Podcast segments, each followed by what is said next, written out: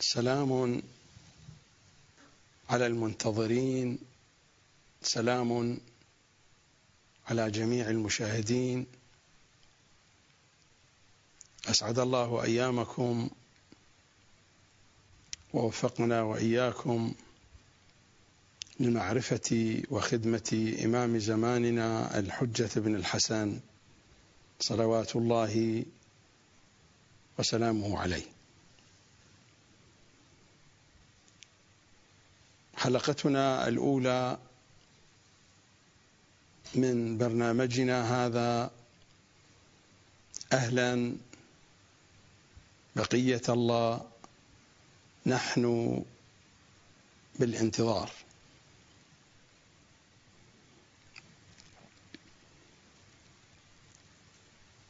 الحديث عن إمام زماننا صلوات الله وسلامه عليه إذا أردت أن أفهرسه بحسب ما جاء في أحاديثهم وكلماتهم الشريفة أول عنوان يطرح نفسه وبقوة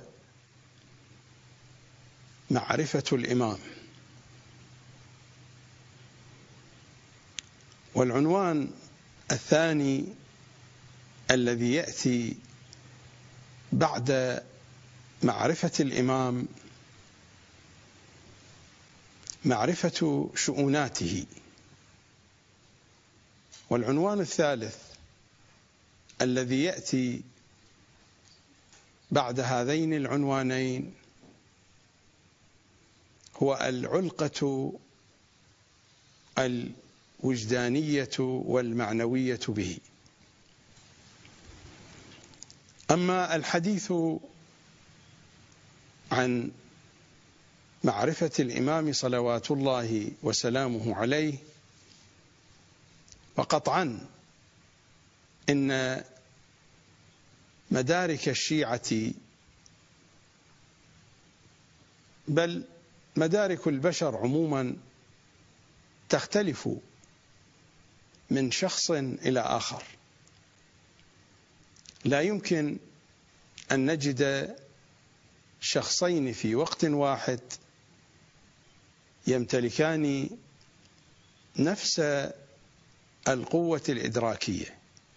نفس المدارك نفس الذكاء نفس الحافظة نفس القدرة على التدبر والتفكر نفس الاهتمام وترتيب الأولويات فيما ينسجم مع الذهن البشري. فهناك ذهن بشري ينسجم مع العلم وهناك ذهن بشري ينسجم مع الأدب وهناك ذهن بشري ينسجم مع الفنون وهناك ذهن بشري لا ينسجم مع شيء. وهكذا تختلف المدارك البشرية. لذا كان الحساب في يوم القيامة على هذا الأساس. إنما يداقي الله العباد على قدر عقولهم. فالعقول متباينة والمدارك متباينة والقدرة على الإدراك متباينة بين أبناء البشر. وحديثنا عن معرفة الإمام مراتبها لا نستطيع أن نحصرها إنها تختلف باختلاف المدارك البشرية. فكل عقل يتجلى له بحسبه. إدراك الحقيقة على حقيقتها ذلك أمر خارج عن قدرتنا. وإنما نحن نأخذ من بحر الحقيقة بقدر الوعاء الذي نغطسه ونغطسه في ذلك البحر بقدر ما يمتلئ بقدر ما يجلب معه من ماء البحر. إننا نستطيع أن نرسم مفهوما أو نرسم تصورا أو ادراكا يتناسب والحالة الإدراكية يتناسب والدرجة العقلية التي نحن عليها. أنا هنا لا أريد الحديث في هذه الحلقات في هذه الحلقات التي عنوناها أهلا بقية الله. نحن بالانتظار. لا أريد الحديث في هذه الحلقات عن معرفة الإمام صلوات الله وسلامه عليه. في شهر رمضان يوميا على شاشة قناة القمر الفضائية وبث مباشر هو أيضا. برنامج عنوانه يا علي. في هذا البرنامج سأسلط الضوء على جوانب من المعرفة العلوية. ومعرفة علي هي معرفة إمام زماننا صلوات الله وسلامه عليه. ففي شهر رمضان سيكون حديث في هذه الأجواء. وبعد شهر رمضان هناك برنامج أسبوعي عنوانه زهرائيون. هذا البرنامج موضوعه ومحتواه إمام زماننا صلوات الله وسلامه عليه في طوايا هذا البرنامج. سيكون الحديث في كثير من جوانبه تحت هذا العنوان معرفة إمام زماننا صلوات الله وسلامه عليه. وهناك برنامج كبير هو أكبر برامج قناة القمر الفضائية الكتاب الناطق. الكتاب الناطق هو الجزء الثالث من ملف الكتاب والعترة. برنامج الكتاب الناطق أهم مطالبه هو تسليط الضوء على هذه القضية الأساس في عقيدتنا وفي ديننا. معرفة إمام زماننا صلوات الله وسلامه عليه. لذلك لن أتحدث في هذه الحلقات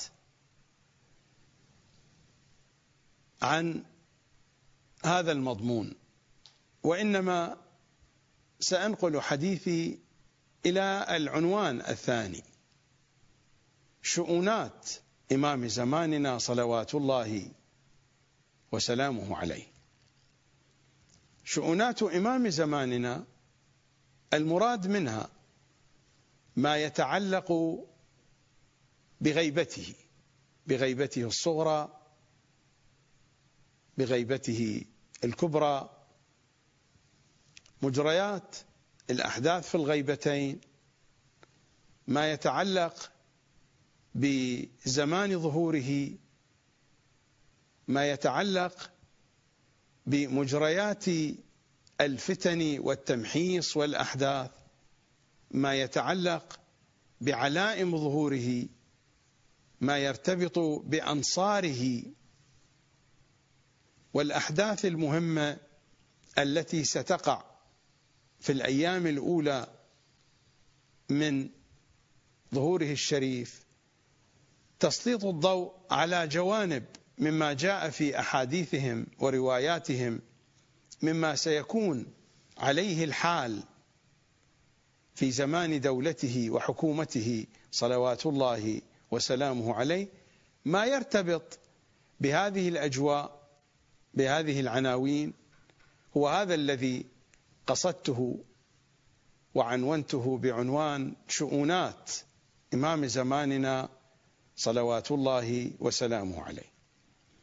أما العنوان الثالث وهو العلقة الوجدانية والمعنوية بإمام زماننا هذا سأتناوله في برنامج زهرائيون الذي سيكون بعد شهر رمضان إن شاء الله تعالى إن وفقنا لذلك وبقينا أحياء وسارت الأمور بأسبابها.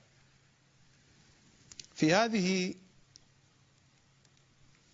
الحلقة سأسلط الضوء على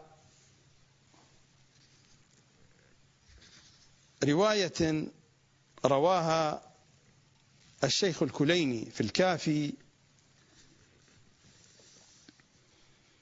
عن جابر بن يزيد الجعفي عن إمامنا الباقر صلوات الله وسلامه عليه. أولا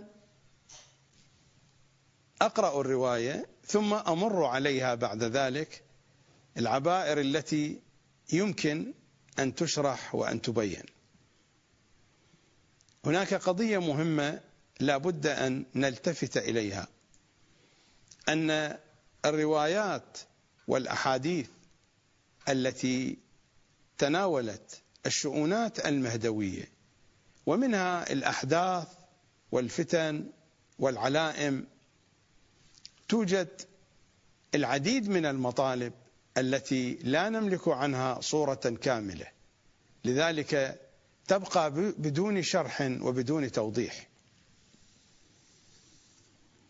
عن جابر قال قال أبو جعفر عليه السلام يعني الباقر صلوات الله وسلامه عليه يا جابر إلزم الأرض ولا تحرك يدا ولا رجلا حتى ترى علامات أذكرها لك إن أدركتها.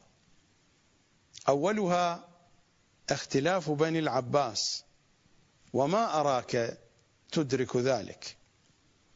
ولكن حدث به من بعدي عني. ومناد ينادي من السماء.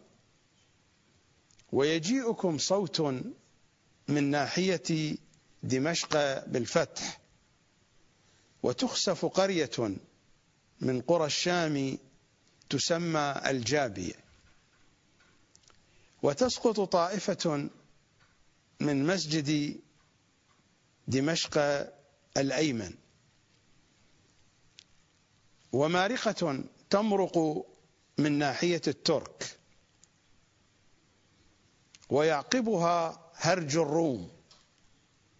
وسيقبل إخوان الترك حتى ينزلوا الجزيرة. وسيقبل مارقة الروم حتى ينزل الرملة. فتلك السنة يا جابر فيها اختلاف كثير في كل أرض. من ناحية المغرب. فأول أرض تخرب أرض الشام. يختلفون عند ذلك على ثلاث رايات. راية الأصهب وراية الأبقع وراية السفياني. فيلتقي السفياني بالأبقع فيقتتلون فيقتله السفياني ومن معه. ثم يقتل الأصهب يعني السفياني. ثم يقتل الأصهب ثم لا يكون له همة إلا الإقبال نحو العراق. ويمر جيشه بقرقيسياء فيقتتلون بها فيقتل بها من الجبارين مئة ألف.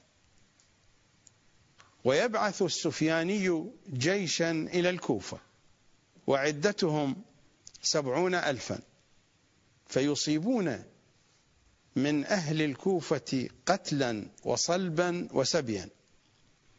فبينما هم كذلك إذ أقبلت رايات من قبل خراسان تطوي المنازل طيا حثيثا ومعهم نفر من أصحاب القائم عليه السلام.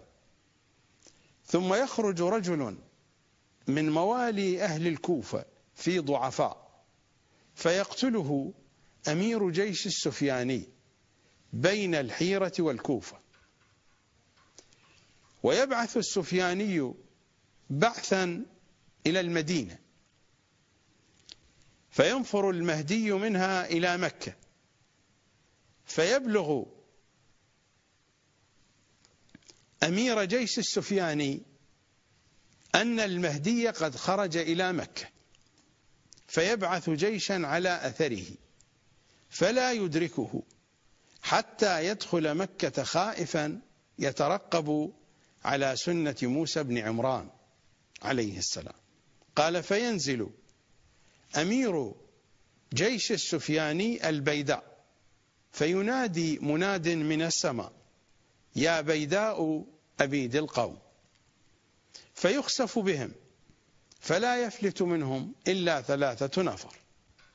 يحول الله وجوههم إلى أقفيتهم وهم من كلب وفيهم نزلت هذه الآية يا أيها الذين أوتوا الكتاب آمنوا بما نزلنا مصدقا لما معكم.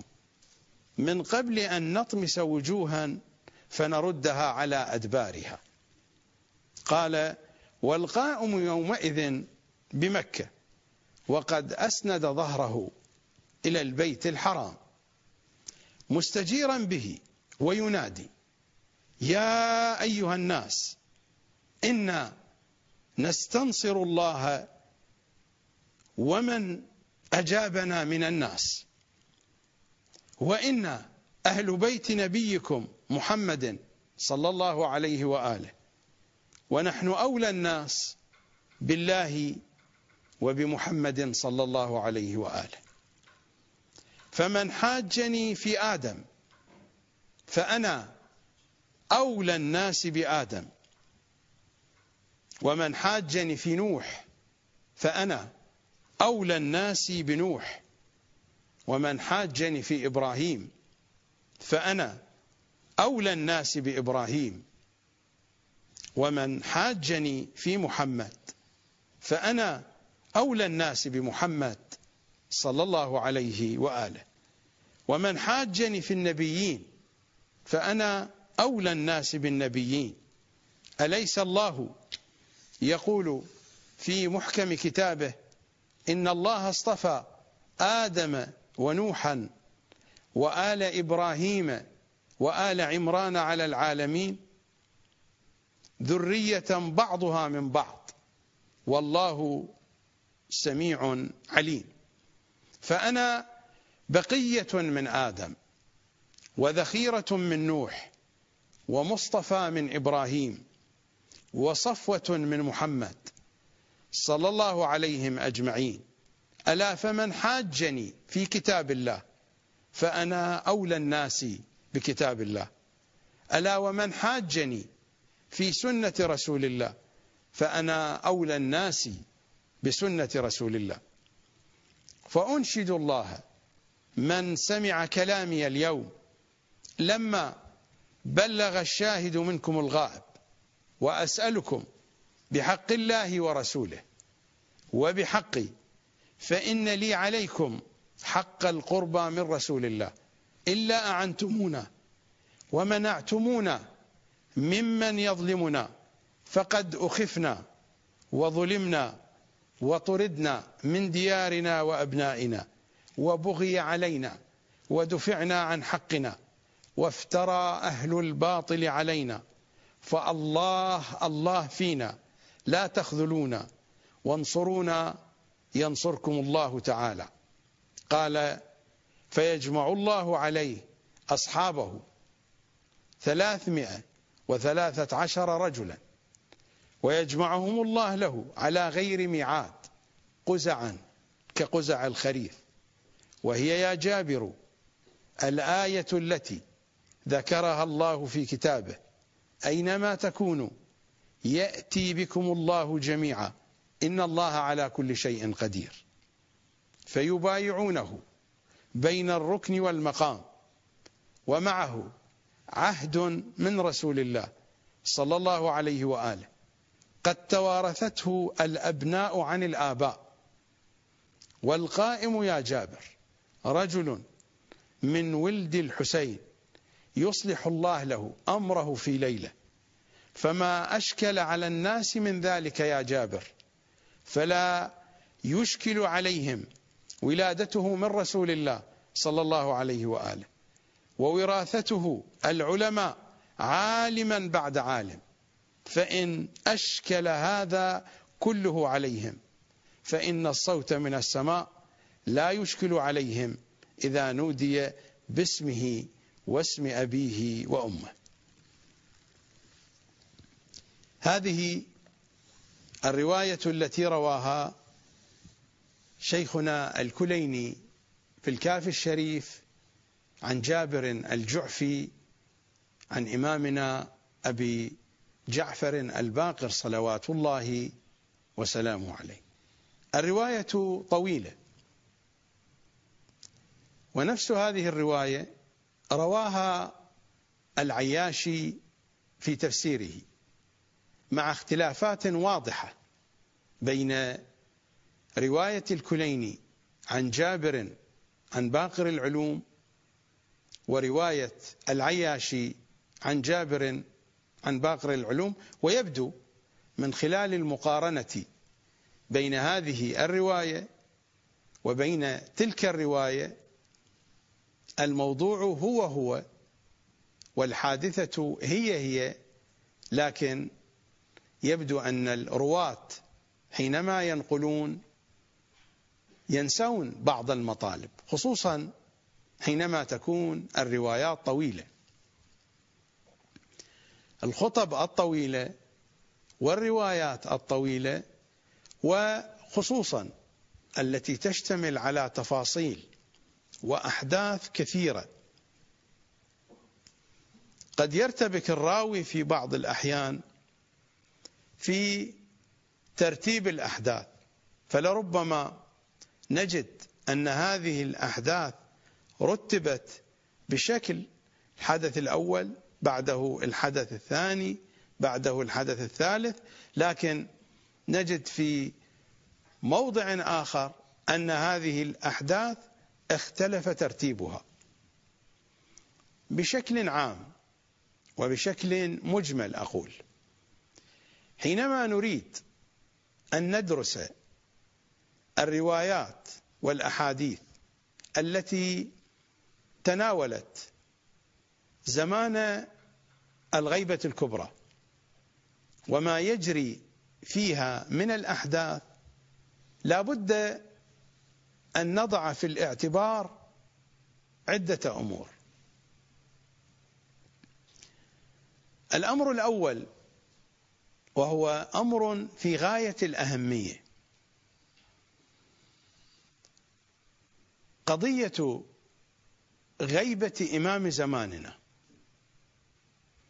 وما يرتبط بظهوره وما يرتبط بالمشروع المهدوي عموما. قضية سرية في غاية السرية. حينما تكون هذه القضية في غاية السرية لا نتوقع أن الأئمة صلوات الله وسلامه عليهم أجمعين سيكشفون لها ولنا كل التفاصيل. هذه القضية تبقى مكتومة. كما جاء في بعض رواياتهم على سبيل المثال حين يتحدث الإمام عن سر الغيبة حين يتحدث الإمام عن سر الغيبة الحكمة من الغيبة حين يسأله سائل الإمام يجيب لسائل يسأل عن الحكمة من الغيبة. عن سر الغيبة فيقول بأن الإمام غاب خوف القتل. وهذا الأمر فعلا كان موجودا وكان العباسيون بذلوا كل الجهد. وكان هناك من يعينهم حتى من الوسط الهاشمي على هذا الأمر. يبحثون عن الإمام لقتله. هذا الأمر على الأرض قد وقع. هناك محاولة لقتله واغتياله. ولكن هل أن الحكمة من الغيبة هي هذه؟ ستتضح لنا أن الحكمة ليست هي هذه. وإنما هذا من جملة شؤونات الموضوع من جملة الظروف والمعطيات المحيطة بغيبة الإمام. وسائل آخر يسأل. فيجيب الإمام بأن الإمام غاب لئلا تقع في عنقه بيعة لطاغية حتى لا يبايع طاغية من طغاة زمانه. هذا الأمر بحسب الواقع حصل فلم يبايع الإمام طاغية من طغاة زمانه بسبب الغيبة. لكن هل هي هذه الحكمة من الغيبة؟ هذا أمر من جملة الشؤونات الداخلة في موضوع الغيبة. ويأتي سائل ثالث فيجيب الإمام صلوات الله وسلامه عليه ويقول لا بد أن تجري فيه سنن الأنبياء فإن الأنبياء قد حصلت لهم غيبات فلا بد أن يغيب حتى تجري فيه سنن الأنبياء. وهذه حقيقة. الأنبياء كانت لهم غيبات. وهذا الأمر جرى في الإمام صلوات الله وسلامه عليه وجرى في آبائه أيضا. لكن هل أن الحكمة من الغيبة تقف عند هذا العنوان؟ هذه المطالب كلها الخوف من القتل عدم وقوع بيعة في عنقه لطاغية من طغاة زمانه أن تجري فيه سنن الأنبياء. هذه القضايا موجودة في جملة شؤونات الغيبة لكن الإمام يقول من أن الحكمة من الغيبة بالنسبة لنا مجهولة وستتضح حين ظهوره. الجواب النهائي هو هذا. السائل يسأل الإمام الإمام يقول له بأن الحكمة من الغيبة مجهولة. غير واضحة لكم. تتضح الحكمة ويتضح السر حين ظهوره صلوات الله وسلامه عليه. فمثل ما أخفيت الحكمة وكانت سرا وأجاب الأئمة أجوبة لها صلة بالواقع. لها علقة بغيبة الإمام صلوات الله وسلامه عليه ما يرتبط أيضا بالأحداث وبالتفاصيل التي عنونتها شؤونات إمام زماننا هي أيضا تقع تحت هذا القانون تحت قانون السرية. لا نتوقع أن الأئمة يكشفون لنا كل التفاصيل. هذا الأمر ليس منطقيا حينما تكون القضية في غاية السرية وسرية في غاية الأهمية. المشروع المهدوي هو المشروع الإلهي الأكبر. هو مشروع الله في هذا الوجود. فهل يوجد مشروع أكبر من مشروع الله سبحانه وتعالى. المشروع المهدوي هو مشروع الله في هذا الوجود. لا يمكن أن يكون هناك مشروع أكبر من هذا المشروع. فهذا المشروع الأكبر لا يمكن أن تكشف أسراره للجميع وتوضع في الكتب هكذا بسهولة ويسر. هذه أسرار محفوظة عند صاحبها عند الإمام. صلوات الله وسلامه عليه. أسرار محفوظة عند صاحبها. حتى خواصه الذين يرافقونه لا يطلعون على هذه الأسرار. إنما يطلعون على المقدار الذي يتعلق بوظيفتهم على المقدار الذي يتعلق بما هم يتحركون باتجاهه وما يؤدونه من وظائفهم وتكاليفهم في خدمة إمام زمانهم صلوات الله وسلامه عليه. هذه القضية الأولى. القضية السرية. الأمر الثاني الأمر الثاني أن المعطيات لم تصلنا كاملة. ضاعت الكتب ضاعت الروايات. أولا هناك كتب ضاعت وعندنا أسماء عديدة. على سبيل المثال هناك كتاب كبير للشيخ الصدوق اسمه مدينة العلم. هذا الكتاب ضاع ولا نعرف عنه شيئا مع أنه كتاب كبير. ومثل هذا الكتاب كتب كثيرة ضاعت. تفسير العياشي فقد الكثير منه. تفسير الإمام العسكري فقد الكثير منه. وكتب كثيرة منها كتب للكليني فقدت.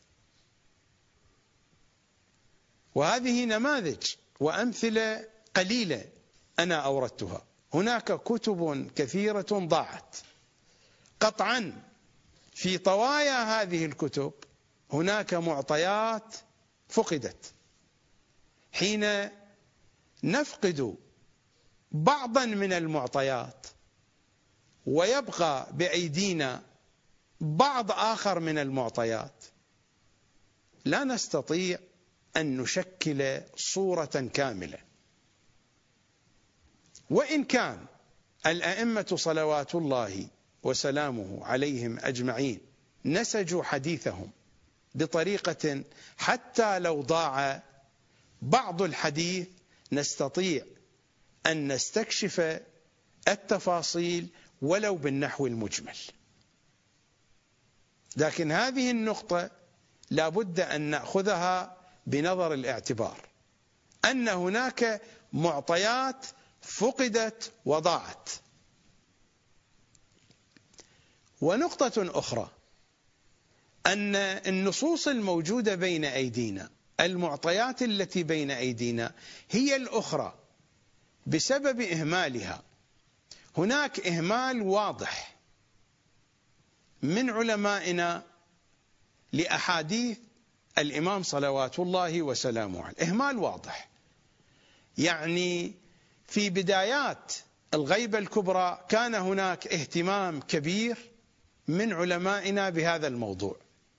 لذلك أهم الكتب أهم الكتب ألفت في تلك الفترة في الفترة الأولى في أوائل الغيبة الكبرى. الغيبة للشيخ النعماني مثلا. كمال الدين وتمام النعمة للشيخ الصدوق. هناك غيبة الشيخ الصدوق. هناك المقنع في الغيبة للشيخ الصدوق. هناك أجوبة في الغيبة ومسائل في الغيبة للشيخ المفيد. هناك كتاب الغيبة للشيخ الطوسي. هناك مجموعة من الكتب المهمة ألفت في العصر الأول في البدايات الأولى من زمان الغيبة الكبرى. وبعد ذلك القضية كأنها نسيت شيئا فشيئا. واستمر هذا الأمر لفترة زمنية طويلة. بالنتيجة أنا لا أريد هنا أن أتتبع تأريخ التأليف في إمام زماننا. هذا موضوع كبير وبحاجة إلى وقت ليس مثل هذا البرنامج. ربما نتحدث عنه في وقت آخر. هناك إهمال واضح لمن أراد أن يتتبع حركة التأليف في الوسط العلماء الشيعي عن الإمام الحجة صلوات الله وسلامه عليه. نعم في العصور المتأخرة في هذا الزمان الذي نعيشه يعني هذه العقود المتأخرة ألف العديد من الكتب والكثير من الكتب. الكتب التي ألفت في العقود المتأخرة أكثر بكثير من الكتب التي ألفت في الأعصر السابقة. كان هناك اهتمام كبير بهذا الموضوع في العقود الأخيرة. بسبب هذا الإهمال تعرضت الروايات والأحاديث للتصحيف. فليس غريبا مثلا أن تجد شخصا نفس الشخص سعيد مرة في نسخة في كتاب تجد أنه السوسي وفي نسخة أخرى الشوشي وفي نسخة أخرى السنوسي وفي نسخة أخرى السويسي. وهذه مناطق متباعدة. هذه مناطق متباعدة. هل هو السوسي من سوسة؟ أم هل هو السويسي من السويس؟ هل هو الشوشي من شوش؟ تجد في نسخة أخرى على سبيل المثال تجد في نسخة تكريت وفي نسخة كويت وفي نسخة كوت وفي نسخة كريت. هذا الاختلاف واقع في الروايات. هناك تصحيف في أسماء البلدان في المناطق الجغرافية في أسماء الأشخاص في ترتيب الأحداث. لا بد أن نأخذ هذه القضية بنظر الاعتبار. وواقعا هذه المطالب التي أتحدث عنها الآن كل مطلب بحاجة إلى شرح وإلى تفصيل وإلى توضيح. لكنني أنا هنا لست في مقام الإسهاب والتفصيل في كل قضية. هناك قضية أخرى وهي بالغة الأهمية. قانون البداء الذي يجري في الأحداث الجارية في كل الحياة لكن باعتبار الكلام هنا عن أحداث عصر الغيبة وعن الفتن وعن الملاحم وعن الوقائع وعن العلامات. قانون البداء هو الآخر يجعلنا أن ندقق النظر وأن نعيد الفكرة تلو الفكرة إذا أردنا أن نشرح أو أن نفهم الأحاديث التي وردت في هذا العنوان شؤونات إمام زماننا صلوات الله وسلامه عليه. فإذا كان السفياني العلامة الأهم يمكن أن يقع فيه البداء. والسفياني ذكر بأنه من المحتوم. إذا كان البداء يمكن أن يقع في المحتوم. علما أن الأمور ثلاثة. غير محتوم ومحتوم وميعاد. الميعاد لن يطاله البداء. قانون واضح. إن الله لا يخلف الميعاد. في موضوع الإمام الحجة لا يوجد ميعاد إلا شيء واحد هو الإمام وظهوره. هذا شيء لا يختلف ولا يتخلف. الظهور ليس وقت الظهور وقت الظهور أيضا خاضع للبدء. الإمام وظهوره ميعاد وإن الله لا يخلف الميعاد. يعني بعبارة أخرى المشروع المهدوي المشروع المهدوي. بما هو هو المشروع هو من الميعاد. لكن التفاصيل والأمور التفريعية والجزئية كلها تخضع للبدء فتقسم على نحوين غير المحتوم والمحتوم. أما المحتوم فاحتمال حدوث البلاء فيه احتمال حدوث البداء فيه وارد ولكن بدرجة أقل من احتمال حدوث البداء في الأمور غير المحتومة. يعني الأمور غير المحتومة مرشحة بدرجة أكبر لأن يحصل البداء فيها. أما الأمور المحتومة يمكن أن يحدث فيها البداء ولكن درجة توقع البداء فيها أقل من درجة توقع البداء في الأمور غير المحتومة. وقوع البداء إن كان في الأمور المحتومة أو في الأمور غير المحتومة. يمكن أن يطال الحدث بكله فلا يقع الحدث. يمكن أن يطال زمان الحدث إما يتقدم أو يتأخر. يمكن أن يطال زمان نفس ما يقع في الحدث. يمكن للحدث أن يكون لمدة سنتين يمكن أن يطول يمكن أن يقصر. هناك زمان وقوع الحدث وهناك زمان نفس الحدث. قد يقع الحدث مثلا في السنة السابعة هذا زمان الوقوع ويستمر إلى السنة العاشرة. فقد يقع البداء في أن يتقدم إلى السنة الخامسة أو يتقدم إلى السنة التاسعة. وقد يقع البداء في طول الحدث. فقد يستمر من السنة التاسعة إلى العشرين وقد يبقى بحدود السنة التاسعة فقط. وهكذا. ويمكن أن يطال البداء التفاصيل الموجودة الأشخاص. وماذا سيقع وماذا سيكون؟ إذا كان البداء يطال كل هذه الأمور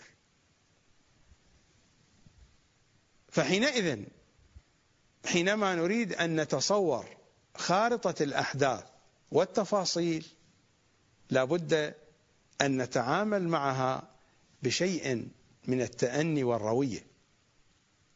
وقضية أهم من كل ذلك حاكمة على كل ما تقدم من الحديث. قضية في غاية الأهمية. أن الأئمة صلوات الله وسلامه عليهم أجمعين نسجوا الأحاديث المهدوية. الأحاديث التي هي في الشأن المهدوي. نسجوها بطريقة تختلف عن بقية الأحاديث. نسجوها بطريقة يمكن أن يتصور الشيعة بأن هذه الوقائع ستقع قريبة من أيامهم وقريبة من زمانهم.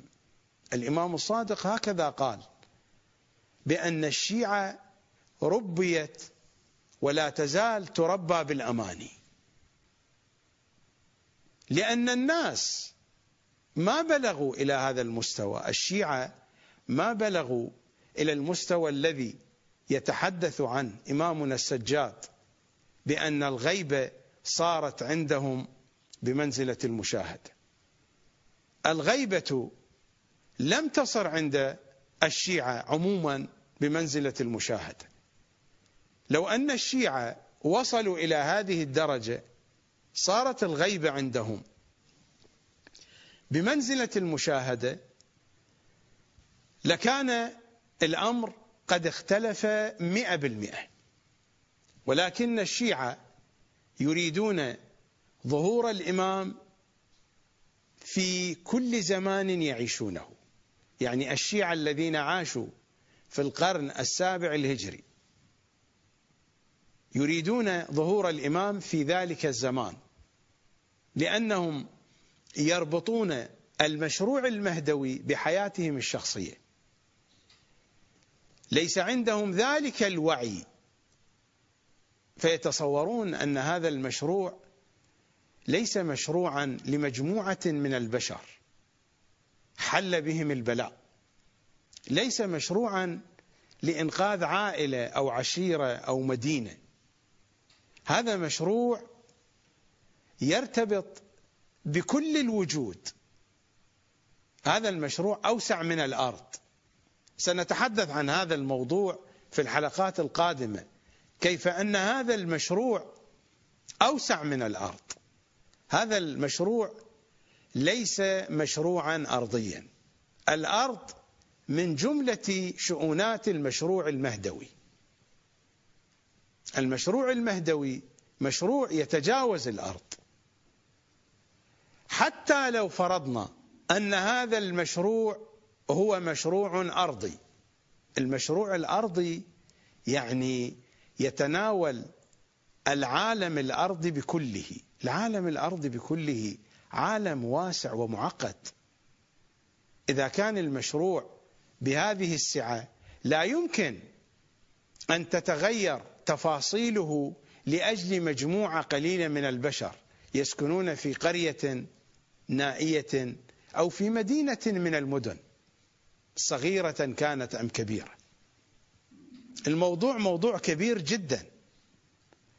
فهم المشروع المهدوي وكأنه يأتي فقط لإنقاذ الشيعة من آلامهم هذا فهم خاطئ.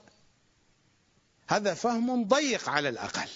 صحيح من آثار المشروع المهدوي هو خلاص الشيعة من آلامهم. فيوم الإمام هو يوم الخلاص. ولكن القضية ليست بهذا الضيق. فلو كان الشيعة بهذا الوصف أن الغيبة عندهم بمنزلة المشاهدة لما كانت أحاديث أهل البيت تنسج على هذا المنوال على منوال أن الشيعة تربى بالأماني بعبارة مختصرة. الآن الشيعة يتأملون ظهور إمامهم. لو نفترض أن الإمام الحجة صلوات الله وسلامه عليه يخرج للشيعة الآن ويقول إن ظهوري بعد ألف من السنين. كل الحماس العقائدي الموجود وكل الأمل الموجود وكل البنية في العلاقة المهدوية الموجودة ستتهدم. لذلك الأئمة بنوا على هذا الأساس على أي أساس؟ نحن نقرأ زيارة الإمام من يقرأ زيارة الإمام في يوم الجمعة يخاطب الإمام وهذا يوم الجمعة. المتوقع فيه ظهورك. هو هذا اليوم. والفرج للمؤمنين على يديك.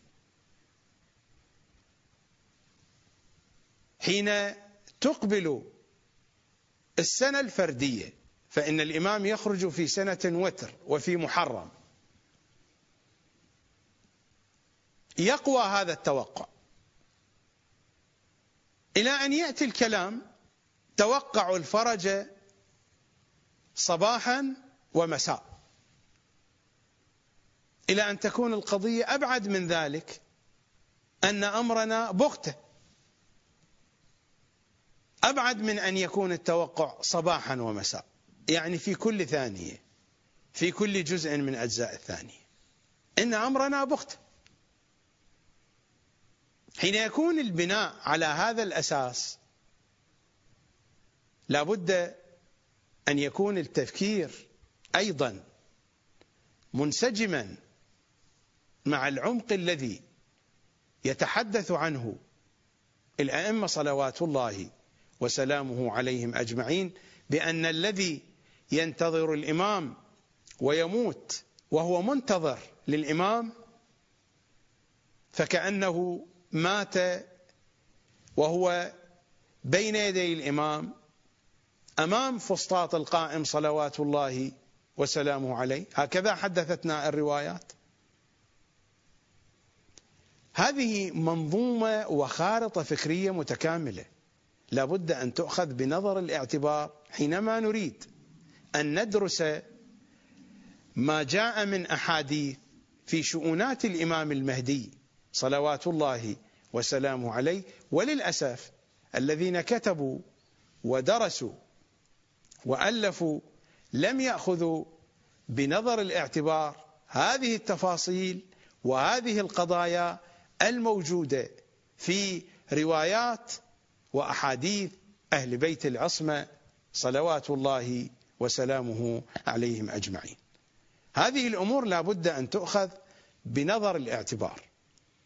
لذلك نحن لا نستغرب أن نجد في كل عصر من العصور الشيعية هناك توقع بظهور الإمام وهناك دراسة للروايات والأحاديث ومحاولة تطبيق تلك الروايات والأحاديث.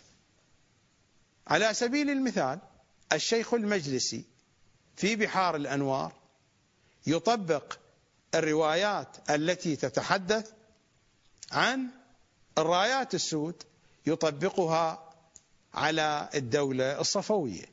يعني الرايات السود التي تقبل من خراسان إلى أرض العراق لتمهيد الأمر للإمام الحجة صلوات الله وسلامه عليه طبقها في زمانه على الدولة الصفوية. وهذا الأمر يتكرر. ليس هذا الأمر سلبيا أبدا لأن الأئمة نسجوا الأحاديث بطريقة يحافظون فيها على قوة الأمل عند شيعتهم. المفروض أن الأمل يكون ثابتا بحسب هذه الرؤية الوسيعة. أي رؤية؟ الرؤية الوسيعة أن الغيب بمنزلة المشاهدة. بحسب هذه الرؤية الوسيعة أن انتظار الإمام صلوات الله وسلامه عليه هو كالوقوف في باب فسطاطه.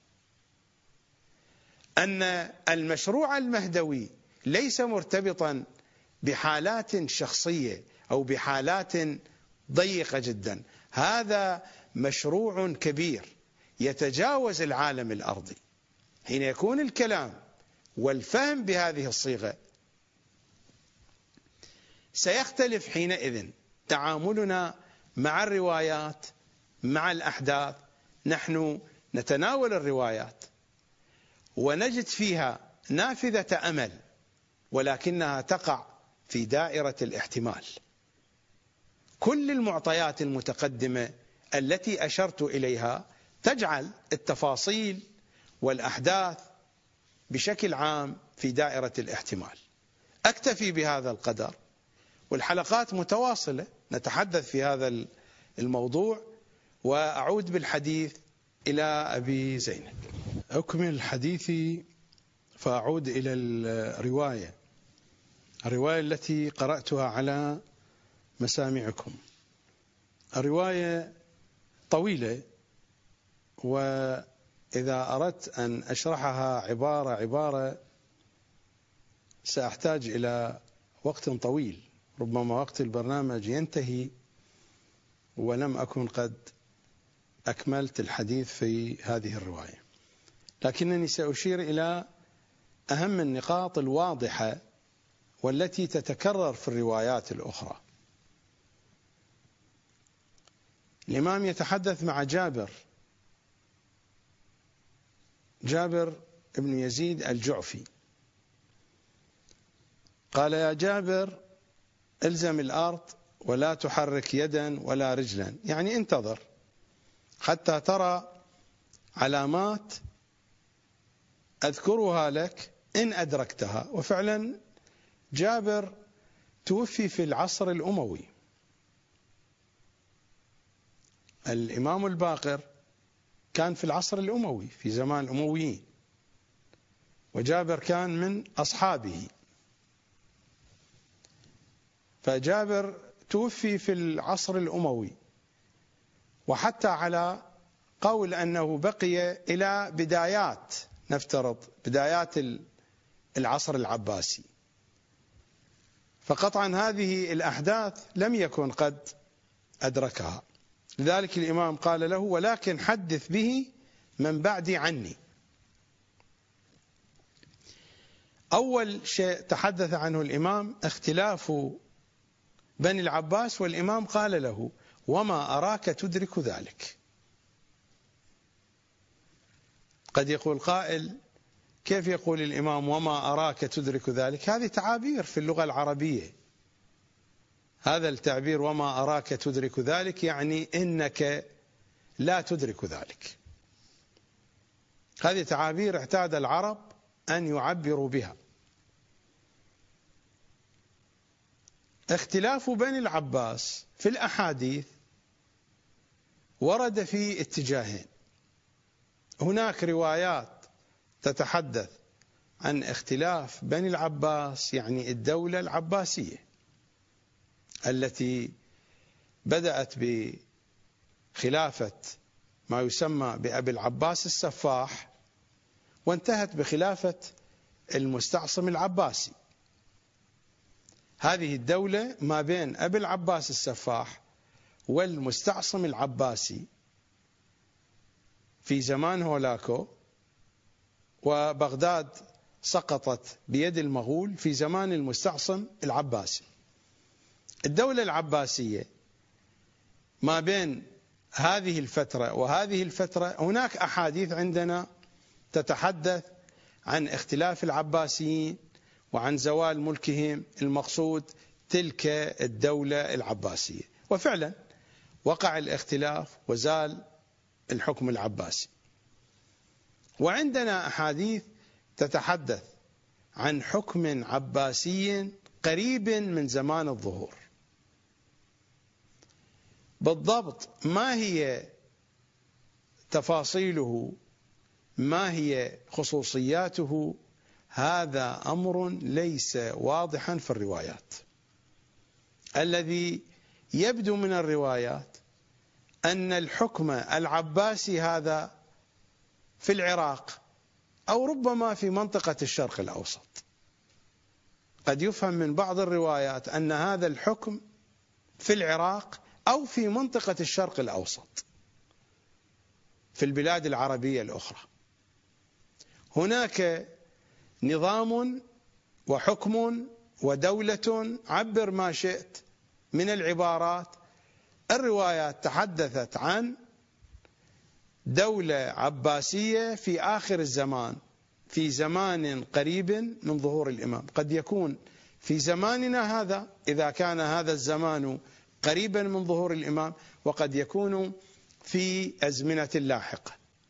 لكن هذا العنوان يتكرر في أحاديث علائم الظهور في أحاديث الملاحم والفتن.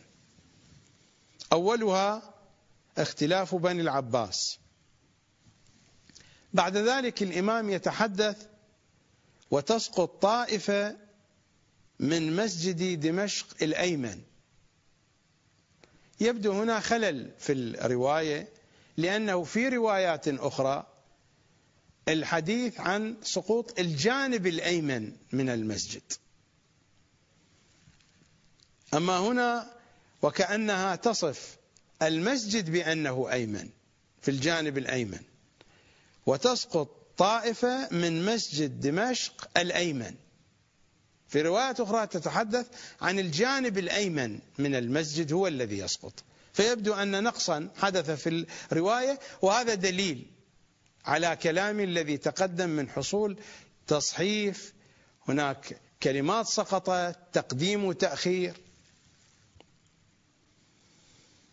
أيضا الحديث عن ثلاث رايات الأصهب والأبقع والسفياني مشكلة الشام فتنة الشام التي تنتهي بسيطرة السفياني وهذه هي العلامة المهمة والكبيرة.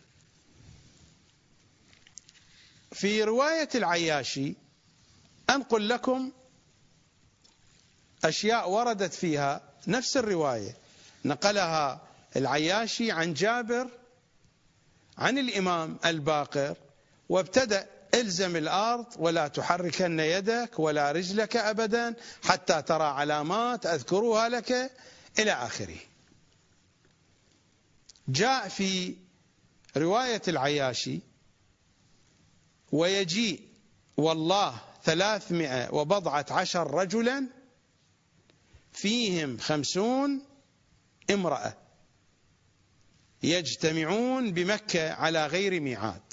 يعني هذه مجموعة من القيادات الرجالية ومجموعة من القيادات النسائية. ويجيء والله ثلاثمائة وبضعة عشر رجلا فيهم خمسون امرأة يجتمعون بمكة على غير ميعاد قزعا كقزع الخريف. قزعا كقزع الخريف يعني كالغيوم التي تأتي. قطعا الغيوم في منطقة الشرق الأوسط. لا الغيوم مثلا هنا في أوروبا مثلا في البلاد الشمالية. في منطقة الشرق الأوسط حينما تأتي غيوم الخريف فتأتي متناثرة. تأتي غيمة من هنا غيمة من هناك. تأتي قطع قزع كقزع الخريف يعني كقطع الغيوم في سماء الخريف. تأتي متناثرة الواحدة والإثنتان والثلاثة من هنا ومن هنا وتتجمع بعد ذلك. يجتمعون بمكة على غير ميعاد قزعا كقزع الخريف. على غير ميعاد يعني كل شخص هو عالم بحاله. لم يتفق مع شخص آخر. أو قد تكون مجموعات صغيرة. ربما يأتي شخص لوحده مجموعة صغيرة ثلاثة أو أربعة. يعني الجميع لم يكونوا على موعد واحد. يجتمعون بمكة على غير ميعاد قزعا كقزع الخريف. يتبع بعضهم بعضا. يتبع بعضهم بعضا. إما أن تقرأ هكذا فالمراد يتبع بعضهم بعضا يعني أن فيهم من هو القائد وفيهم الأتباع يعني هؤلاء على رتب. وأعتقد يعني أن يعني النسخة الأدق وموجودة في نصوص أخرى يتبع بعضهم بعضا. يعني باعتبار الوصف قزعا كقزع الخريف. يعني يأتي بعضهم خلف البعض الآخر. ربما الخطأ هنا الخطأ مطبعي. يعني لأن هذه كتب مطبوعة فالخطأ من نفس الذي يصف الحروف. في الكليني موجودة نفس الشيء هذه الحركة ولكن هذه الحركة قد تكون من قبيل التصحيف. يتبع بعضهم بعضا يعني هناك التابع والمتبوع فيهم. ولكن من خلال السياق قزعا كقزع الخريف غيوم الخريف هي هكذا تأتي. يتبع بعضها بعضا يتبع بعضهم بعضا. وهي الآية التي قال الله تبارك وتعالى أينما تكونوا يأتي بكم الله جميعا إن الله على كل شيء قدير. وقال أيضا ثم يأتي الكوفة فيطيل بها المكث ما شاء الله أن يمكث حتى يظهر عليها. يظهر عليها يعني حتى يظهر على منطقة كاملة على العراق يعني.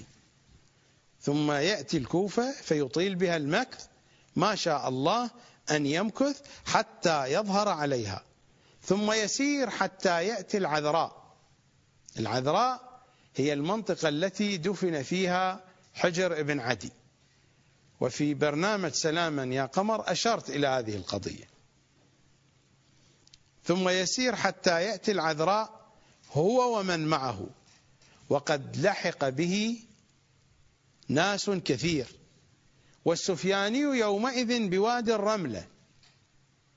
هل مراد من الرملة فلسطين؟ لأن هذا الاسم الرملة موجود في أماكن عديدة.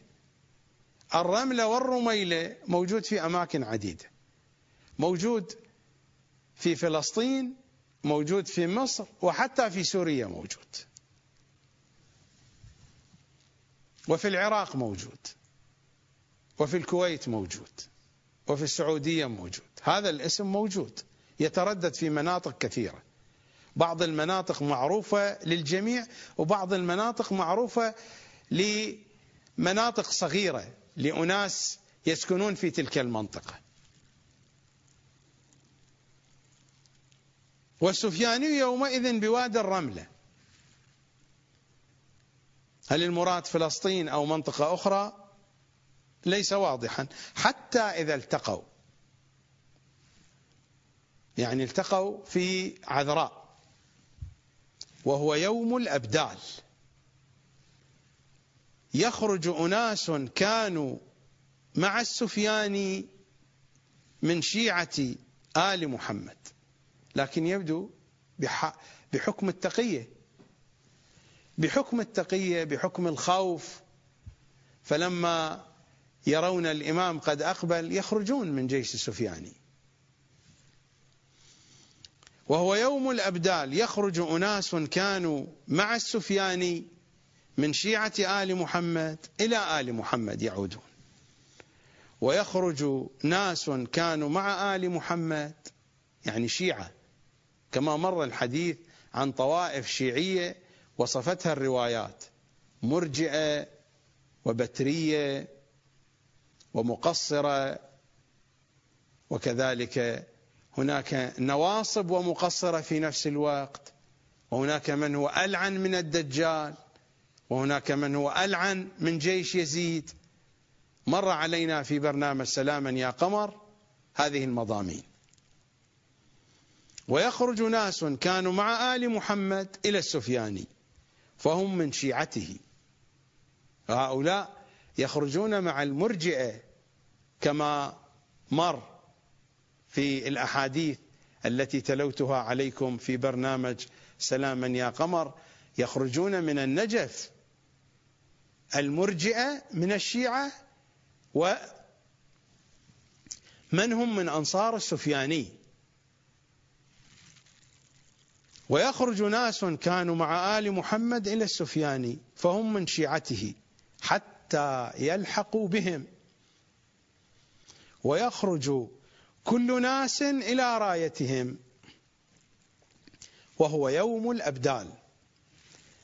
لا أطيل عليكم كثيرا أكتفي بهذا القدر. وأعود إلى أبي زينب وفقرات البرنامج تتوالى ونحن معكم على الهواء. بث مباشر والحديث إليك يا أبا زينب. في هذه الفقرة سأعرج على ذكر قمر الهاشميين صلوات الله وسلامه عليه.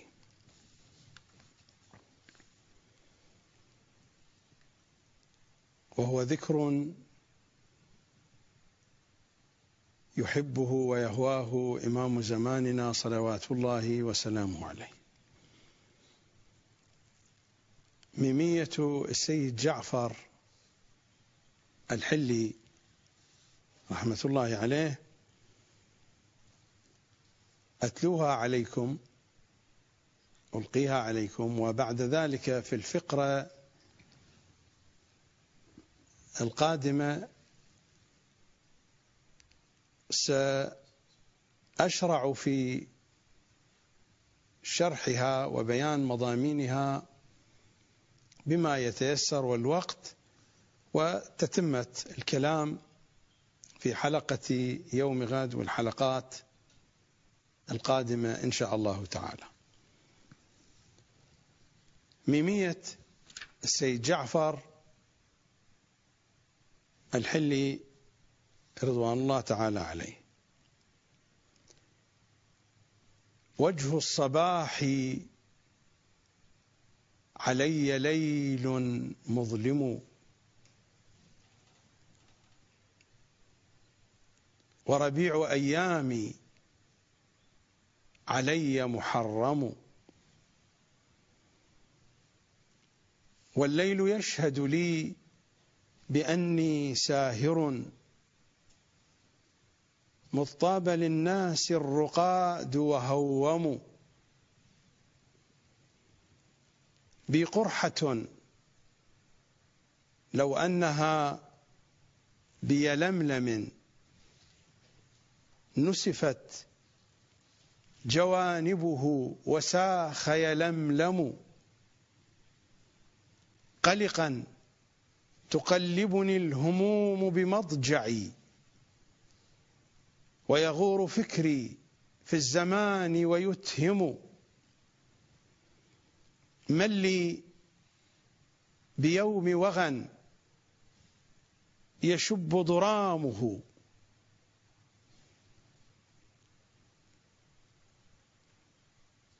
ويشيب فود الطفل منه فيهرم.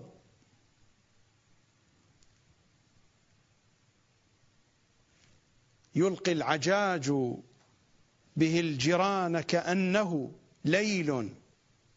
وأطراف الأسنة أنجم فعسى أنال من الترات مواضيا تسدي عليهن الدهور وتلحم. أو موتة بين الصفوف أحبها هي دين معشري الذين تقدموا. ما خلت أن الدهر من عاداته تروى الكلاب به ويظمى الضيغم. مثل ابن فاطمة يبيت مشردا ويزيد في لذاته متنعم. يرقى منابر أحمد متأمرا في المسلمين وليس ينكر مسلم. ويضيق الدنيا على ابن محمد حتى تقاذفه الفضاء الأعظم. خرج الحسين من المدينة خائفا كخروج موسى خائفا يتكتم. وقد انجلى عن مكة وهو ابنها وبه تشرفت الحطيم وزمزم. لم يدر أين يريح بدن ركابه فكأنما المأوى عليه محرم. فمشت فمشت تأم به العراق نجائب. مثل النعام به تخب وترسم. متعطفات كالقسي موائلا. متعطفات كالقسي موائلا. وإذا ارتمت فكأنما هي أسهم. حفته خير عصابة مضرية كالبدر حين تحف به الأنجم. حفته خير عصابة مضرية كالبدر حين تحف فيه الأنجم ركب حجازيون بين رحالهم تسري المنايا أنجدوا أو أتهموا. يحدون في هزج التلاوة عيسهم والكل في تسبيحه.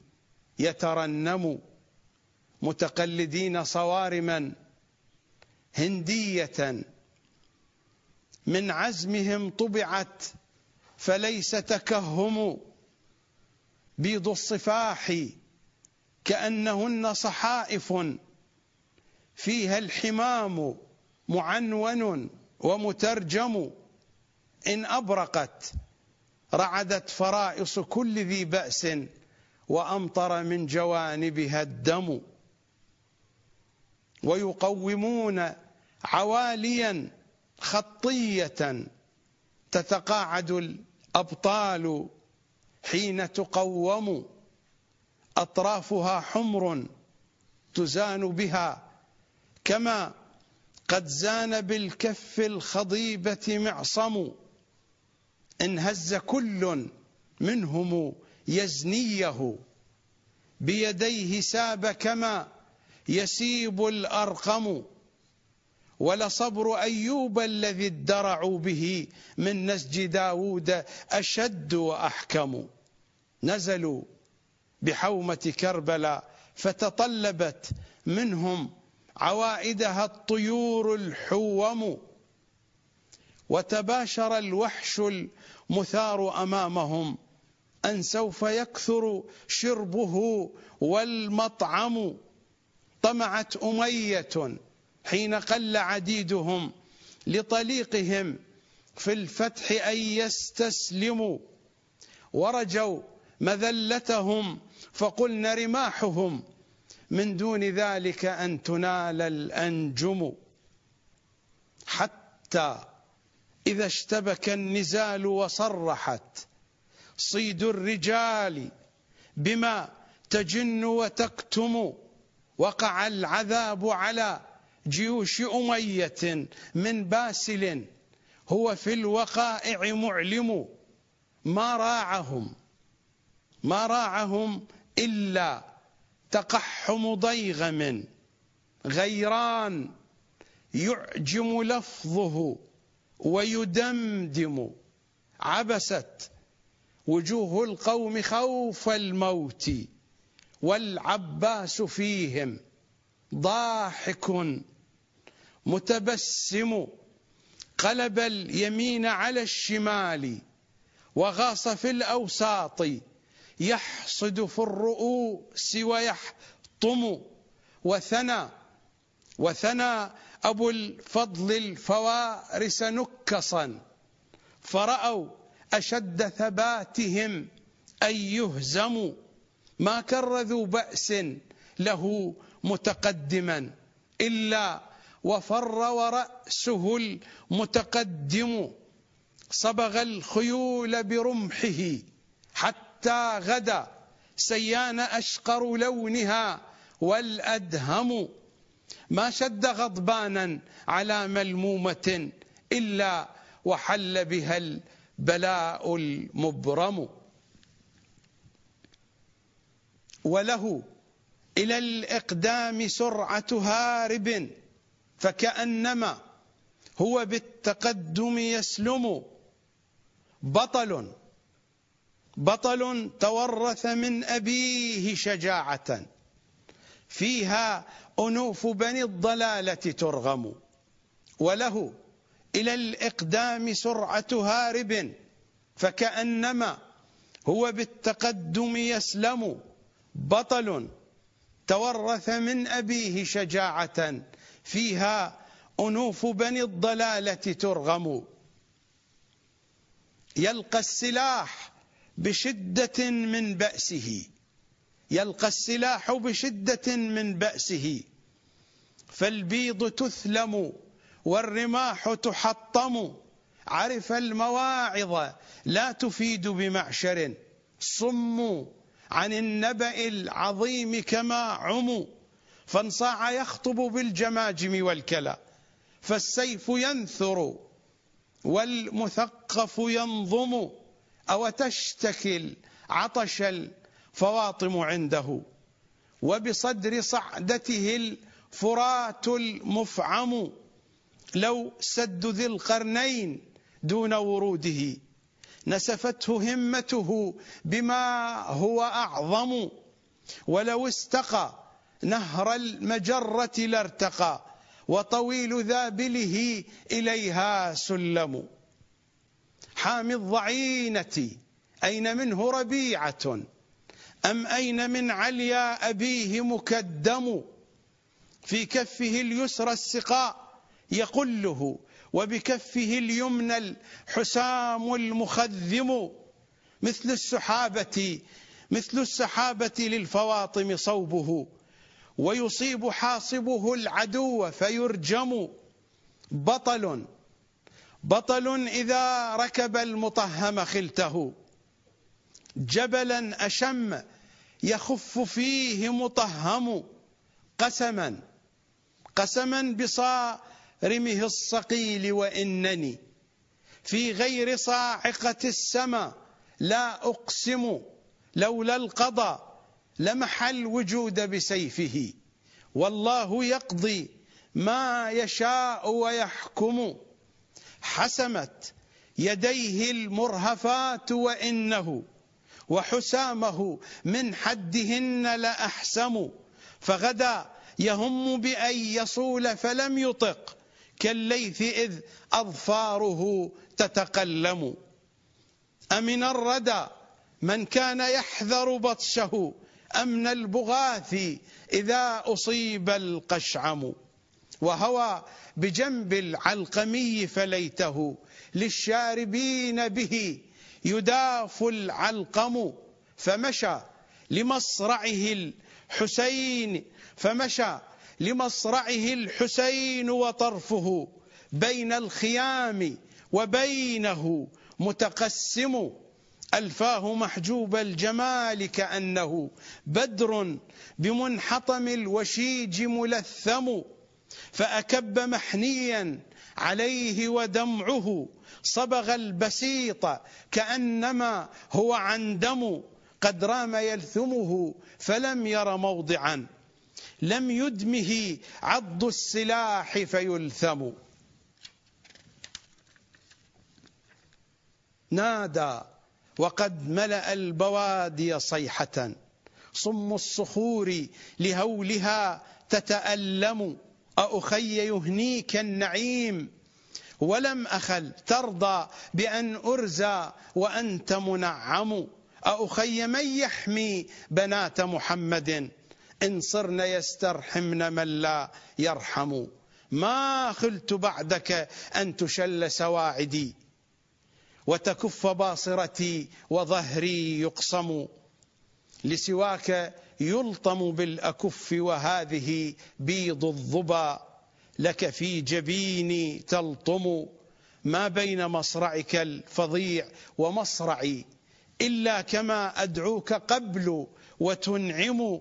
هذا حسامك من يذل به العدا ولواك هذا من به يتقدم. هونت يا ابن أبي مصارع فتيتي والجرح يسكنه الذي هو أألم. يا مالكا صدر الشريعة إنني لقليل عمري في بكاك متمم. هذه ميمية السيد جعفر الحلي تلوتها على مسامعكم.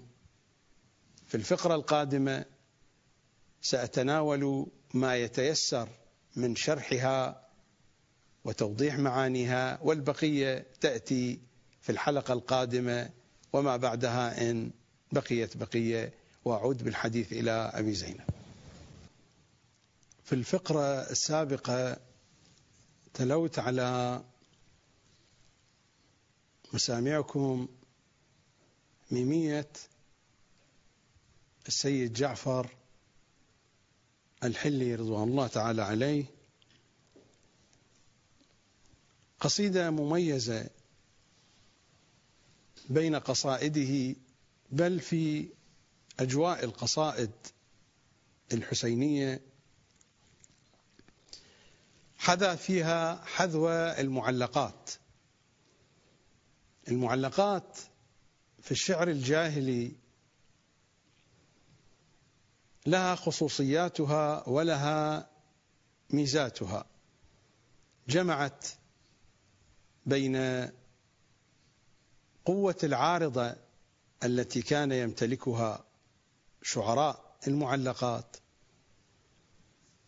وبين جزالة الألفاظ وعذوبة الكلمات فضلا عن الصور الحماسية والجانب الملحمي في قصائد المعلقات.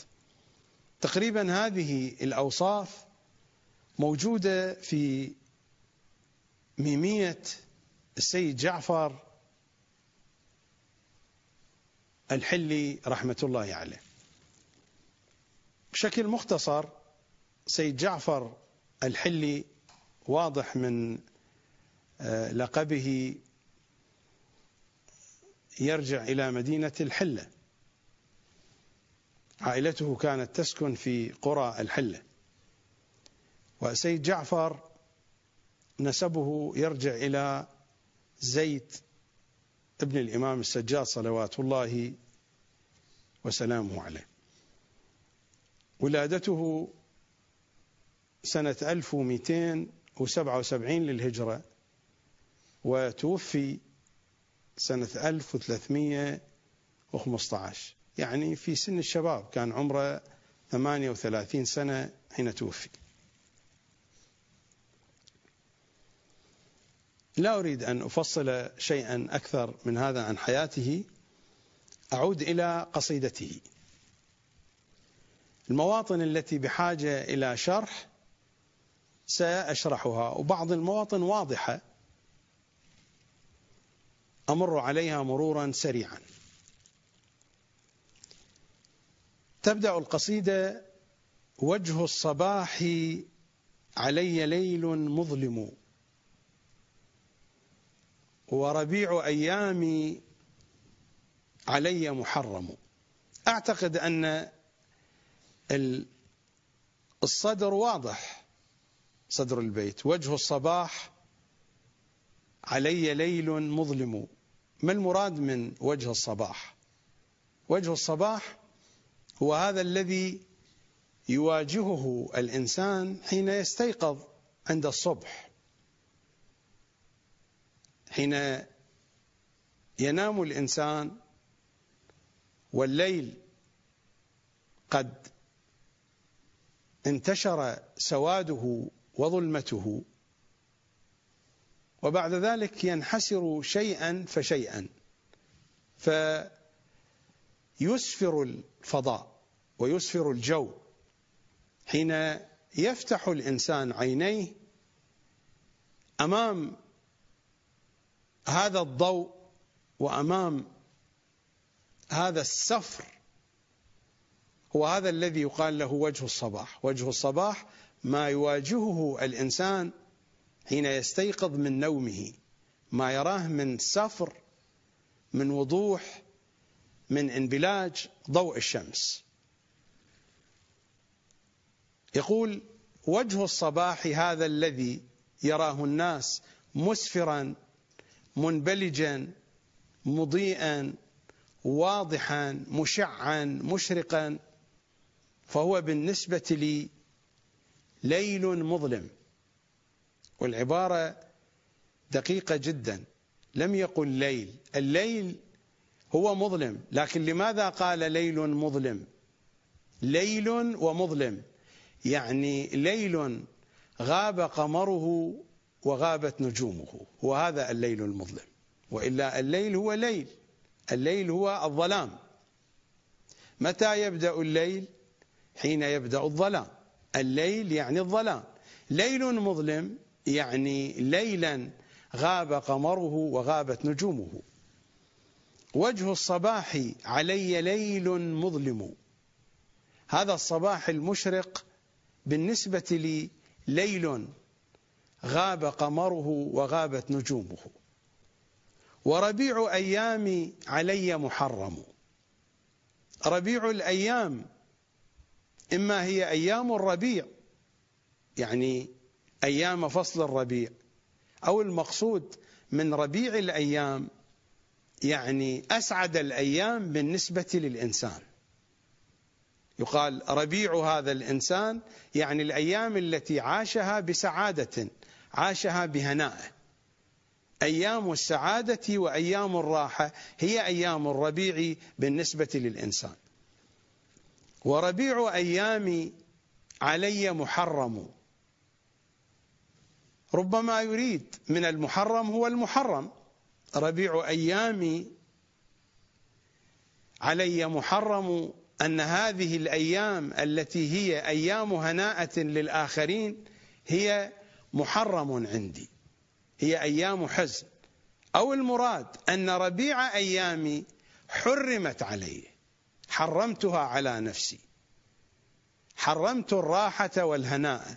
كما يقول ابن حماد هن بالعيد إن أردت سوائي. أي عيد لمستباح العزاء؟ هن بالعيد إن أردت سوائي. أي عيد لمستباح العزاء.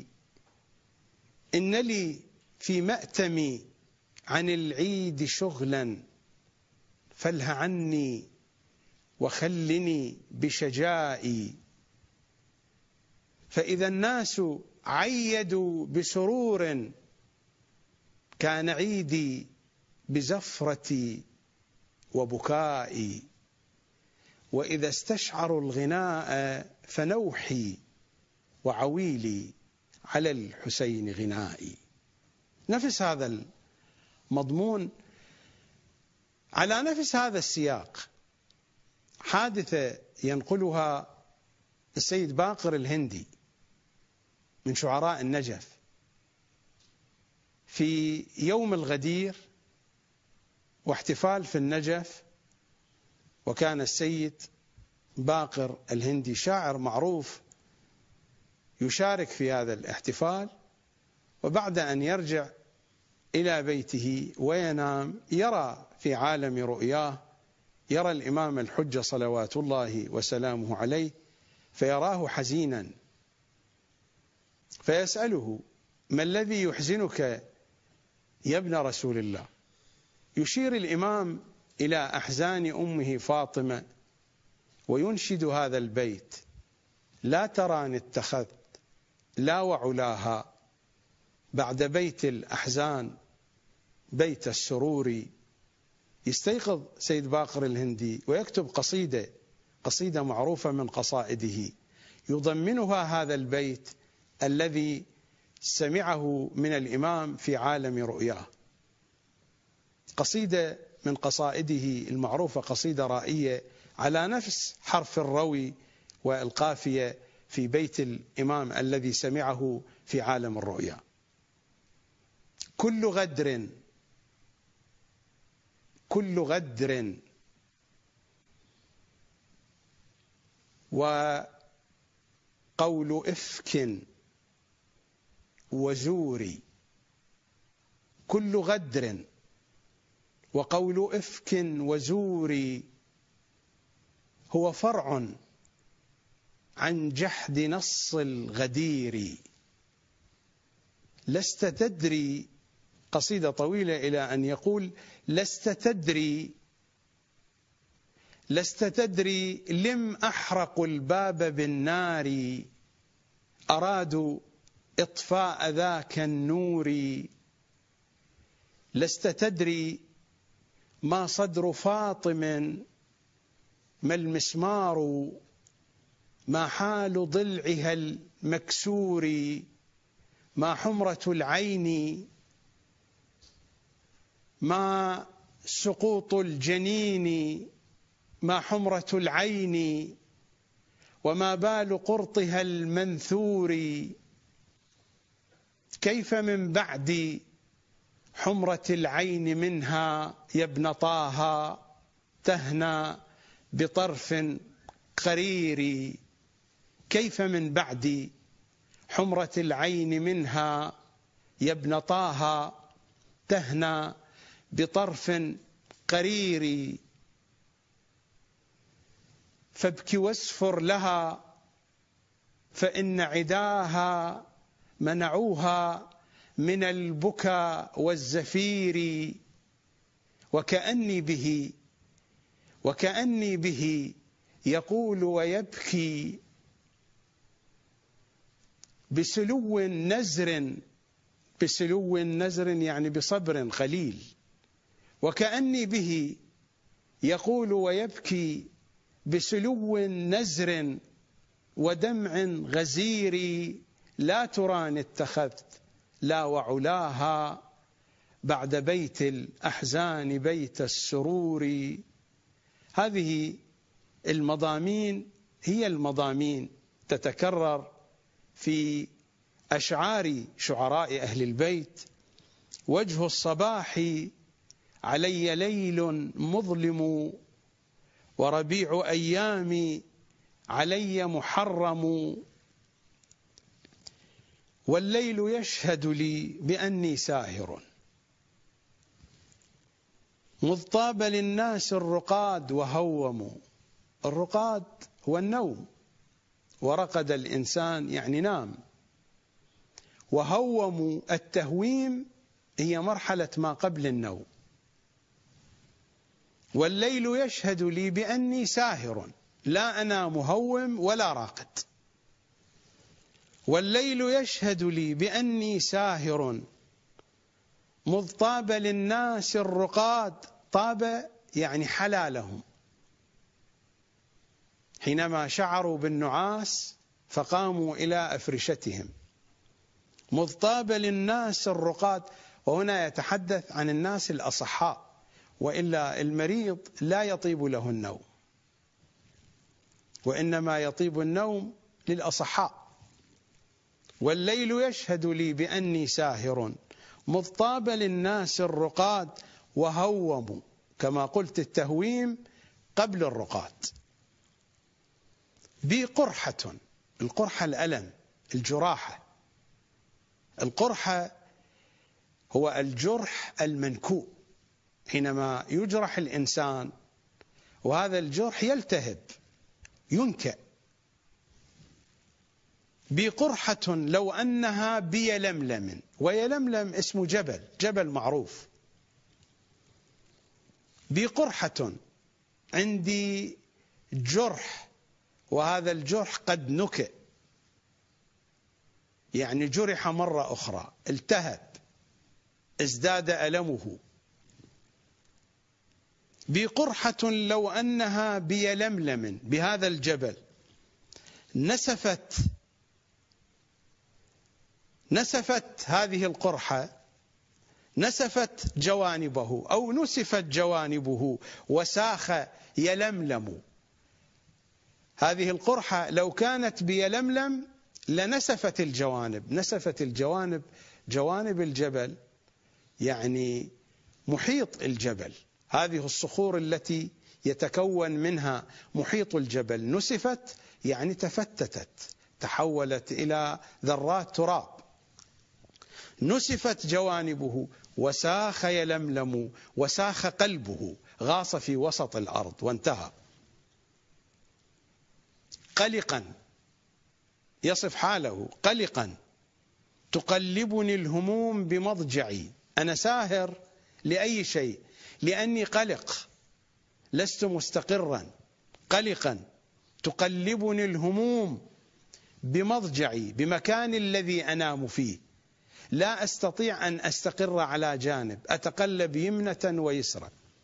قلقا تقلبني الهموم بمضجعي ويغور فكري في الزمان ويتهم.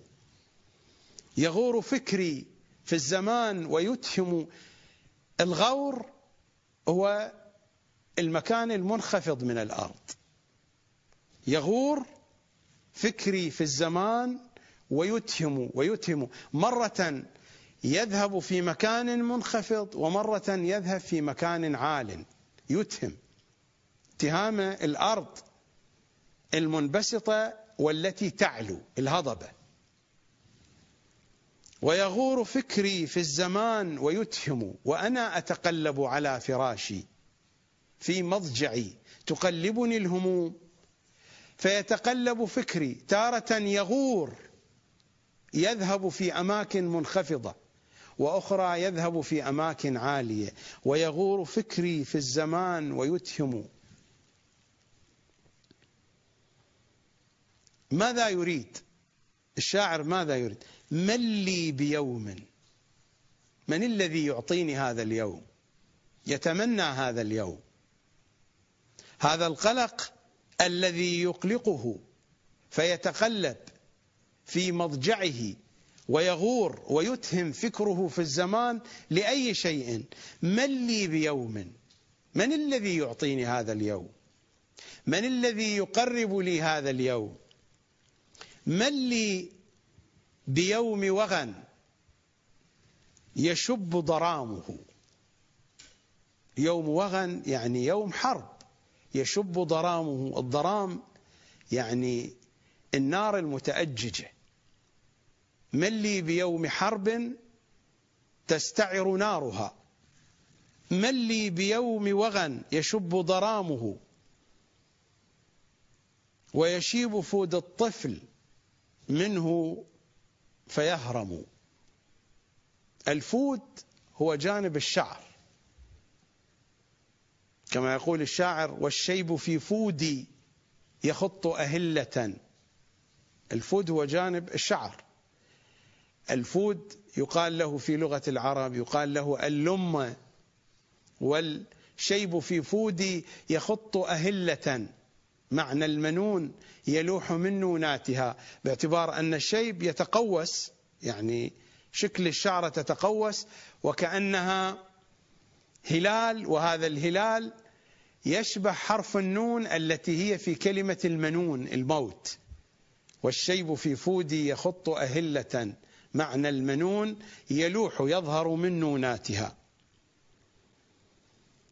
من لي بيوم وغى يشب ضرامه ويشيب فود الطفل منه فيهرم. فعسى في هذا اليوم الذي يشيب منه فود الطفل فعسى أنال من الترات مواضيا. الترات يعني الثأر. يعني فعسى أنال من الذين عندهم ثأري مواضيا يعني أضرب بالسيوف فعسى أنال من الترات مواضيا. المواضي هي السيوف الحادة القاطعة. مواضيا تسدي تسدي عليهن الدهور وتلحم. وأخذ هنا صورة من النسيج. النسيج فيه سدى وفيه لحمة. السدى هي الخيوط. الآن حينما ينسج النساج أو يحوك الحائك أو في معامل النسيج حينما ينسجون الأقمشة كيف؟ أولا يصفون الخيوط يمدون الخيوط ويصفون الخيوط وهذا يسمى السدى. الخيوط تسمى سدى. ما يأتي بعد ذلك من خيوط أخرى ومن نسيج يربط هذه الخيوط وينسج القماش يسمى اللحمة. القماش عادة يتألف من سدى وهي خيوطه ومن لحمة وهي بقية النسيج. فهنا يصور الكلام بهذه الطريقة. فعسى أنال من الترات من ثأري من حقي مواضيا. هذه المواضي ماذا تصنع؟ وكأنها تسد الخلل. هذا الخلل الذي أصابني بهذا الهم هذه الظلامة هذا الحق الذي هدر الدم الذي هدر يشير إلى دم الحسين عليه السلام. هذا الحق الذي هدر وهذا الدم الذي سفح والذي ترك خلة وترك فجوة. يقول من لي بهذا اليوم الذي تشب فيه الحرب ويشيب فيه الطفل فعسى أنال من الترات مواضيا تسدي عليهن الدهور وتلحم. هذه فجوة الدهر وفجوة الزمان وهذه المصيبة كأن السدى يمتد واللحمة تمتد وكأن شيئا يعوض عن ذلك الدم الذي سفح وسفك. إما أنال من التراث مواضيا أو موتة بين الصفوف أحبها. هي دين معشري الذين تقدموا. وأعتقد أن معنى البيت واضح. أو موتة يعني شهادة. بين الصفوف بين صفوف الجيش أحبها. هي دين معشري معشر قومي الذين تقدموا. يشير إلى حسين وآل حسين. ما خلت أن الدهر من عاداته. ما تصورت هذا. ما خلت ما ظننت. ما تصورت أن الزمان يكون هكذا. ما خلت أن الدهر من عاداته تروى الكلاب به ويضمى الضيغم. والضيغم هو الأسد. وأعتقد أن معنى البيت واضح. ما خلت أن الدهر من عاداته تروى الكلاب به ويضمى الضيغم. مثل ابن فاطمة يبيت مشردا. مثل ابن فاطمة يبيت مشردا ويزيد في لذاته. متنعم. يرقى. يرقى يعني يصعد. يرقى منابر أحمد متأمرا في المسلمين وليس ينكر مسلم ويضيق الدنيا على ابن محمد حتى تقاذفه الفضاء الأعظم. أعتقد الأبيات واضحة ولا تحتاج إلى شرح. خرج الحسين من المدينة خائفا كخروج موسى خائفا يتكتم. يعني هذا التشبيه هنا تشبيه فيه خلل. لم يخرج. الحسين صلوات الله وسلامه عليه خائفا على نفسه.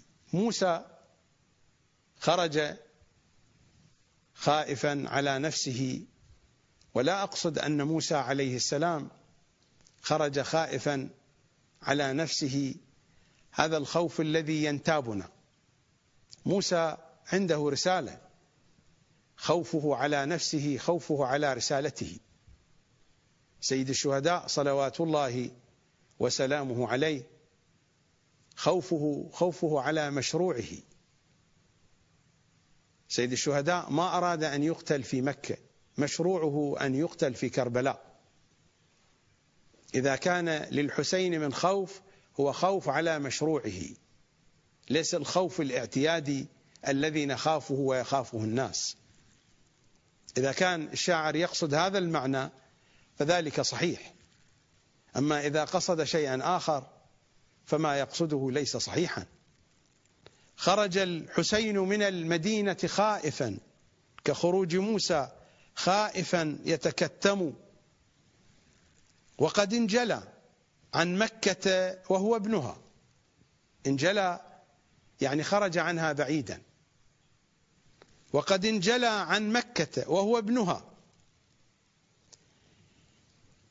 وقد انجلى عن مكة وهو ابنها. وبه تشرفت الحطيم وزمزم. أما زمزم فتعرفونه. وأما الحطيم فهي جهة من الكعبة ما بين الركن والمقام. الحطيم قيل له الحطيم لأن الذنوب تحطم عنده. وقيل له الحطيم لأن الناس هنا يحطم بعضهم بعضا من كثرة الزحام. فالحطيم هو المكان الذي تحطم عنده الذنوب. وقد انجلى عن مكة وهو ابنها وبه تشرفت الحطيم وزمزم. لم يدر أين يريح بدن ركابه. البدن يعني النياق. النياق التي كانت تركبها العائلة الحسينية النياق التي كانت تركبها القافلة الحسينية. لم يدر أين يريح بدن ركابه فكأنما المأوى عليه محرم. إذا كان مقصود الشاعر هو إظهار الحزن وإظهار المظلومية لا بأس به. أما إذا كان المقصود أن الحسين عليه السلام لم يدري أين يريح بدن ركابه. الحسين خرج من مكة وسلك الطريق العام وهو عالم إلى أين متجه. وكان ينزل يستريح بشكل على أقل من مهله. سلك الطريق بشكل طبيعي جدا. لم يدري أين لأن هذا التصوير وكأن الإمام خرج فرا هذا التصوير ليس صحيحا. حسين خرج وعنده برنامج عنده مشروع. وحتى الطريق الأعظم الطريق العام الذي سلكه كان جزء من خطة الحسين عليه السلام. لم يدري أين يريح بدن ركابه فكأنما المأوى عليه محرم. المأوى المكان الذي يأوي إليه الإنسان فيبيت فيه ويستريح ويستقر. فمشت تأم به العراق نجائب مثل النعام به تخب وترسم. النجائب تطلق على الخيول الأصيلة وكذلك تطلق على النياق العراب النياق على أصناف. هناك النياق النواضح هناك النياق الرواحل هناك النياق الرواسم الرواقص العراب. نياق أشكال وألوان حتى في ألوانها. هناك النياق البرشاء النياق الحمراء. ولكل نوع منها له خصوصياته. النجائب هو نوع من النياق وهي النياق العراب. أو النجائب الخيول الخيول العربية الأصيلة. فمشت تأم به العراق نجائب مثل النعام. والعرب تشبه الخيول وتشبه النياق أيضا السريعة والمريحة في نفس الوقت. هناك نياق سريعة ولكن ليست مريحة. لذلك يقولون للناقة السريعة والمريحة يقولون هذه ناقة ناجية وفارهة. جسم الناقة يختلف سنام الناقة يختلف. ناجية يعني سريعة وفارهة يعني مريحة حين الركوب. مريحة في تصميم جسمها وفي حركتها أيضا. فمشت تأم به العراق نجائب مثل العرب تشبه بالنعامة باعتبار أن النعامة طير. يعني وكأنها لينة هذه الناقة أو هذه الفرس لينة في حركتها كحركة النعامة وكأنها تطير. النعامة لا تطير ولكنها من الطيور معدودة في الطيور. صورة في الثقافة العربية هكذا يشبهون النياق والخيول. فمشت تأم به العراق نجائب مثل النعام به تخب وترسم. الخبب هو نوع من حركة الخيل. نوع من حركة الخيل وكذلك ترسم يقال النياق الرواسم. الرسم هو نوع من حركة النياق. تخب وترسم. تخب يعني تسرع. وترسم يعني تتباطأ في الحركة. فمشت تأم به العراق نجائب مثل النعام به تخب وترسم. لذلك هناك بحر يسمى ببحر الخبب. يوزن فعلا فعلا فعلا فعلا على صوت حركة حوافر الخيول. وهو هذا الذي يسمى بالخبب. فمشت تأم به تأم به العراق نجائب مثل النعام به تخب وترسم متعطفات كالقسي موائلا. وإذا ارتمت فكأنما هي أسهم يصف هذه النجائب. كان المراد الخيول أو النياق. متعطفات كالقسي موائلا. القسي جمع قوس. القوس عادة يكون منحني. وهذا الوصف أشبه بالنياق. النياق ظهورها منحنية. هو يقول كأنها بانحنائها هذا متعطفة على راكبيها وتميل بهم بحركتها في راحة وهدوء. ولكنهم إذا أرادوا أن ينطلقوا بها انطلقوا كالأسهم كما ينطلق السهم. فهو يريد أن يقول بأنهم يركبون نجائب سواء خيول أو نياق أصيلة من أجود أنواع الخيول من أجود أنواع النياق. متعطفات كالقسي موائلا وإذا ارتمت إذا ما أراد أن ينطلق بها فكأنما رمى سهما وإذا وإذا ارتمت فكأنما هي أسهم. حفته حفته خير عصابة مضرية. العصابة المضرية يشير إلى بني هاشم وإلى المضريين من العرب لأن المضريين ليس فقط هذا العنوان محصور ببني هاشم ولكن قطعا بنو هاشم مضريون. هناك من العرب من هم من المضريين. إذا أردنا أن نرجع إلى نسب النبي البشري.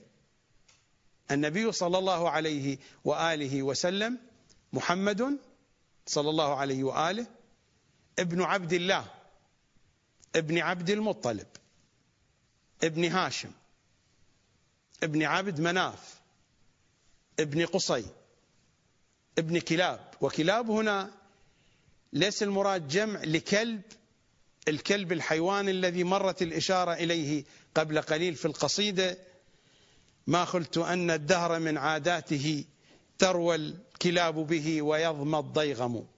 الكلاب هنا يعني الأسود. الكلب هو الأسد في لغة العرب من معانيه من أسماء الأسد الكلب. والذين يعرفون قصة حرب البسوس كليب كليب ليس المراد؟ الكلب هذا الحيوان المعروف الذي يستعمل للحراسة. كليب يعني أسيد وحين سمى ابنه الجر الجر هو شبل الأسد. ابن الأسد أيضا في لغة العرب يقال له الجر. فكليب يعني أسيد وحين سمى ابنه بالجر فالجر هو الأسد هو شبل الأسد. قصي ابن كلاب كلاب يعني أسود. قصي قلت هو محمد صلى الله عليه وآله ابن عبد الله ابن هاشم ابن عبد محمد ابن عبد الله ابن عبد المطلب ابن هاشم ابن عبد مناف ابن قصي ابن كلاب ابن مرة ابن لؤي ابن غالب ابن فهر ابن مالك ابن النضر ابن كنانة ابن خزيمة ابن مدركة ابن الياس ابن مضر. مضر هو الجد الأعلى للنبي صلى الله عليه وآله. فيما بين وبين عدنان مضر ابن نزار ابن معد ابن عدنان. مضر هو ابن نزار. نزار كان له أربعة أولاد إياد وأنمار وربيعة ومضر. من يقرأ منكم في كتب التأريخ في كتب الأنساب يقال مضر الحمراء. ويقال ربيعة الفرس. هذه التسميات جاءتهم من ما ورثوه من أبيهم نزار. نزار قسم أمواله بين أولاده فأعطى الأغنام والرعاة وما يتعلق بالأغنام أعطاها لإياد. وأعطى الأراضي والبساتين أعطاها لأنمار. وأعطى الخيول الدهم والسيوف والأسلحة لربيعة. لذلك سمي بربيعة الفرس. وأعطى النياق الحمر والذهب والقبة الحمراء وهي قبة الرئاسة. الرئاسة كانت في مضر. القبة الحمراء خيمة كبيرة من الجلد كان يصنعها الملوك. مثل القصر الملكي. أعطاها نزار لولده مضر. لذلك سمي مضر بمضر الحمراء. وسميت قبائل مضر بمضر الحمراء. هنا يشير إلى هذا المعنى. حفته خير عصابة مضرية.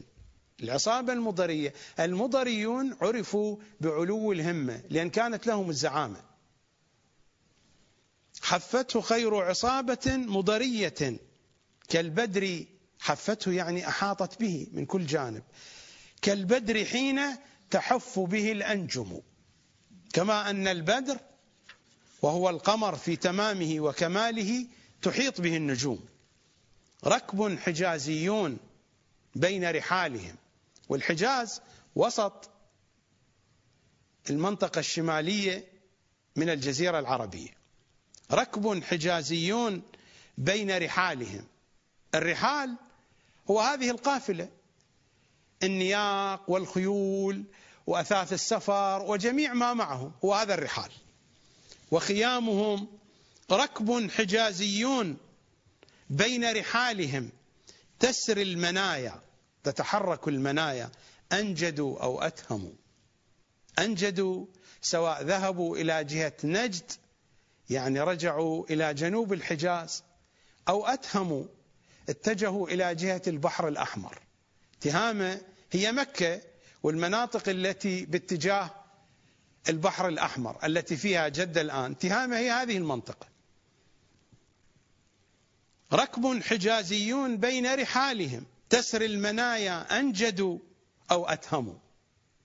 أنجدوا أيضا تعطي معنى ذهبوا إلى الأماكن المرتفعة. وتهامة تعطي معاني الأرض السهلية. ركب حجازيون بين رحالهم. تسري المنايا أنجدوا أو أتهموا. ذهبوا إلى نجد أو ذهبوا إلى تهامة. وتهامة اسم لمكة. لذا نحن نقرأ في دعاء أبي حمزة الثمالي في شهر رمضان من جملة أوصاف النبي صلى الله عليه وآله وسلم اللهم بذمة الإسلام أتوسل إليك وبحرمة القرآن أعتمد عليك وبحق النبي الأمي القرشي الهاشمي العربي التهامي المكي المدني أرجو الزلفة لديك. التهامي تهامة من أسماء مكة ومن أسماء المنطقة الكبيرة التي تكون فيها مكة والمدينة ومناطق أخرى. وهو اسم للحجاز أيضا. لاحظوا هنا نقطة مهمة. الدعاء يشير إلى أن وصف النبي بالأمي لا علاقة له بالقراءة والكتابة. الأمي هنا مثل بقية الألقاب. بحق النبي الأمي القرشي الهاشمي العربي التهامي المكي المدني. هذه مناطق جغرافية. الأمي أيضا منطقة جغرافية. لا يمكن أن الدعاء يذكر القرشي نسبة إلى قبيلة قريش وإلى المنطقة التي تسكن فيها والهاشمي نسبة إلى أهله. العربي التهامي المكي ويقصد بالأمي هو الذي لا يعرف القراءة والكتابة الأمي نسبة إلى أم القرى.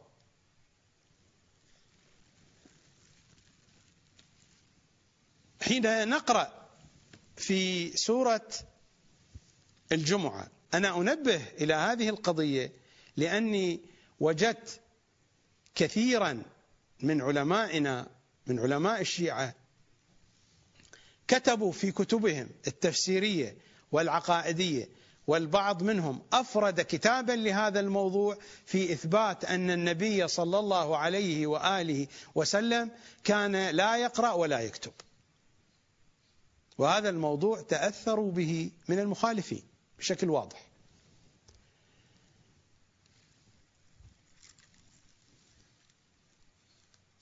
في سورة الجمعة هو الذي بعث في الأميين. هل كان جميع العرب لا يقرؤون ولا يكتبون؟ لماذا قالت السورة هو الذي بعث في الأميين؟ معقول أن جميع العرب ما كانوا يقرؤون ويكتبون؟ أو جميع أهل مكة ما كانوا يقرؤون ويكتبون؟ قضية بدر والأسرى والتعليم هذه قضية معروفة. من الذي كتب المعلقات وعلقوها؟ من الذي كتب الصحيفة؟ مقاطعة الهاشميين في قضية الشعب أبي طالب وغير ذلك كثير. هو الذي بعث في الأميين. فهل أن المراد من الأميين هنا الذين لا يعرفون القراءة والكتابة أو الانتساب إلى أم القرى أو شيء آخر؟ هو الذي بعث في الأميين رسولا منهم يتلو عليهم آياته ويزكيهم ويعلمهم الكتاب والحكمة. وإن كانوا من قبل لفي ضلال مبين. ماذا يقول الأئمة صلوات الله وسلامه عليهم أجمعين في هذا المطلب؟ ماذا يقولون؟ الرواية عن جعفر بن محمد الصوفي. قال سألت أبا جعفر محمد بن علي الرضا يعني الجواد صلوات الله عليه. فقلت يا ابن رسول فقلت يا ابن رسول الله لم سمي النبي الأمي؟ فقال ما يقول الناس؟ قلت يزعمون أنه إنما سمي الأمي لأنه لم يحسن أن يكتب. فقال عليه السلام كذبوا عليهم لعنة الله. يعني الذي يقول بهذا الكلام الإمام يلعنه. فقال ما يقول الناس؟ قلت يزعمون أنه إنما سمي الأمي لأنه لم يحسن أن يكتب. فقال عليه السلام كذبوا عليهم لعنة الله. أن ذلك والله يقول في محكم كتابه هو الذي بعث في الأميين رسولا منهم يتلو عليهم آياته ويزكيهم ويعلمهم الكتاب والحكمة فكيف كان يعلمهم ما لم يحسن؟ كيف يعلمهم الكتاب؟ فكيف كان يعلمهم ما لم يحسن؟ والله لقد كان رسول الله صلى الله عليه وآله يقرأ ويكتب باثنين أو قال بثلاثة ترديد هنا من الراوي. باثنين أو قال بثلاثة وسبعين لسانا. وإنما سمي الأمي لأنه كان من أهل مكة. ومكة من أمهات القرى. وذلك قول الله عز وجل لتنذر أم القرى ومن حولها. قد يقول قائل بأنه موجود في الروايات ذلك من عصر التنزيل. هذه المشكلة التي وقع فيها علماؤنا لم يفرقوا بين مرحلة التنزيل والتأويل. ولي ملف مطول موجود على موقع زهرائيون أكثر من سبعين ساعة تحت عنوان ملف التنزيل والتأويل. لأن التنزيل مرحلة والتأويل مرحلة.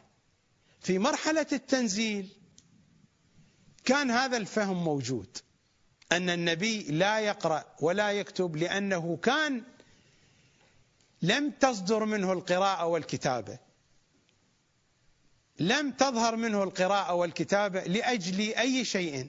في آخر أيام حياته ظهرت منه القراءة والكتاب في أول أيام حياته لكي لا تقول قريش بأنه قرأ في كتاب ونقل منه وكتب وجعل من القرآن شيئا منقولا من كتب أخرى ومع ذلك قالوا أيضا. لكن ما أراد لهذه القضية أن تكون منتشرة بشكل واسع. فلا قرأ ولا كتب أمام الناس. يعني لم تظهر منه. هذا لا يعني أنه لا يقرأ ولا يكتب. هذه منقصة. سيأتي من يرقع ذلك فيقول إن رسول الله صلى الله عليه وآله علمه إلهامي لا يحتاج فيه إلى قراءة أو إلى كتاب. ولكن القراءة والكتابة من حاجات القيادة من حاجات المجتمع من الكمالات الاجتماعية. هل يمكن أن يأتي أحد إلى النبي صلى الله عليه وآله وهو يحتاج منه كتابة أو قراءة شيء والنبي عاجز عن ذلك؟ أليس هذا نقص في النبي؟ رواية عن الإمام الباقر.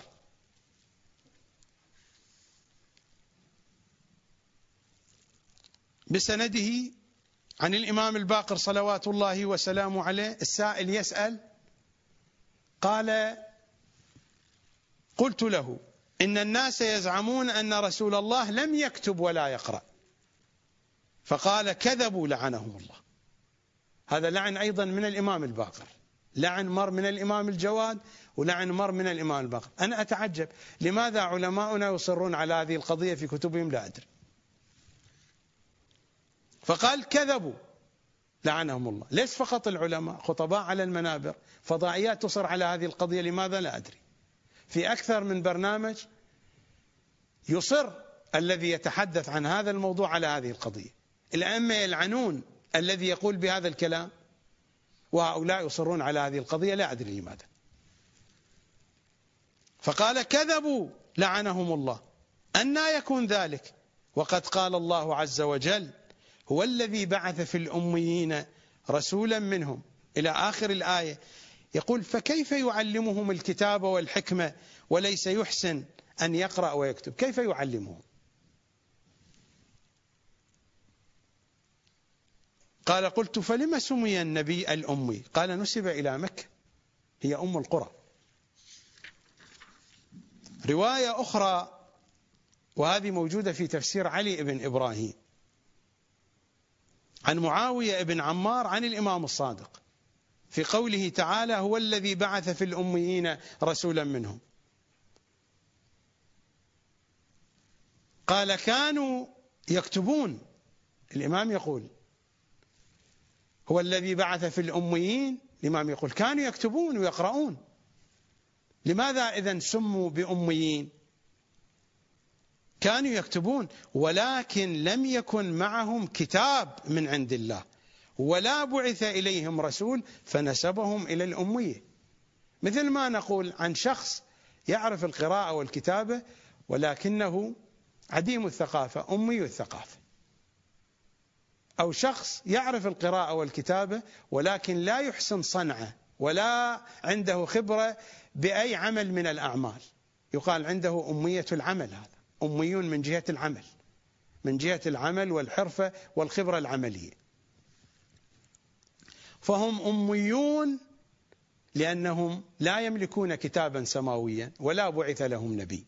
من هذه الجهة سموا بالأميين. هكذا يقول إمامنا الصادق. رواية عن الإمام الصادق عن عبد الرحمن بن الحجاج. قال قال أبو عبد الله إن النبي صلى الله عليه وآله كان يقرأ ويكتب ويقرأ ما لم يكتب. كما موجود مثلا في أمثالنا الشعبية العراقية يقولون يعني هذا الشخص مو فقط يقرأ هذا يقرأ الممحي مو فقط يقرأ المكتوب. الإمام هنا يريد أن يؤكد هذه القضية. وفعلا رسول الله يقرأ الذي لم يكتب يعلم بكل شيء يعلم ما كان وما يكون وما وكان قال أبو عبد الله إن النبي صلى الله عليه وآله كان يقرأ ويكتب ويقرأ ما لم يكتب.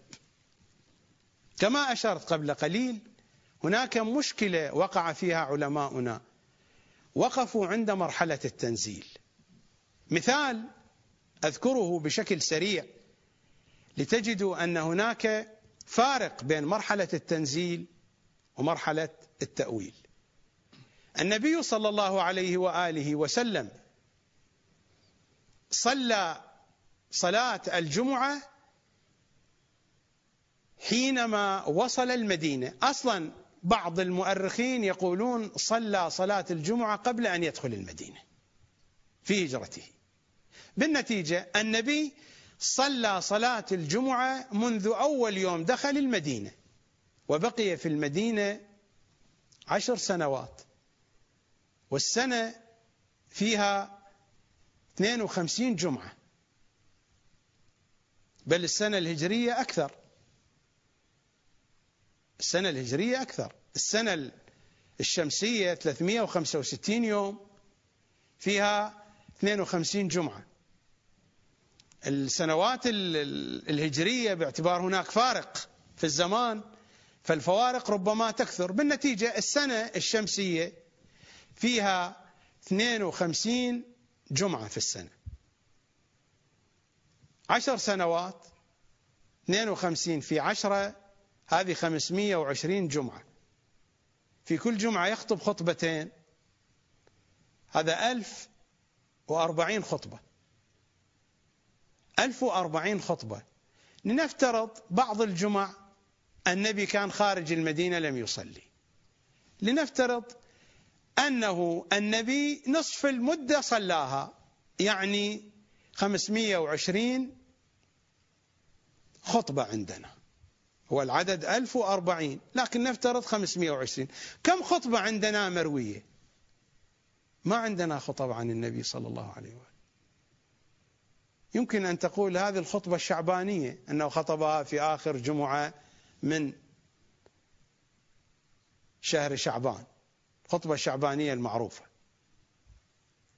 ما عندنا خطب. أين هذه الخطب؟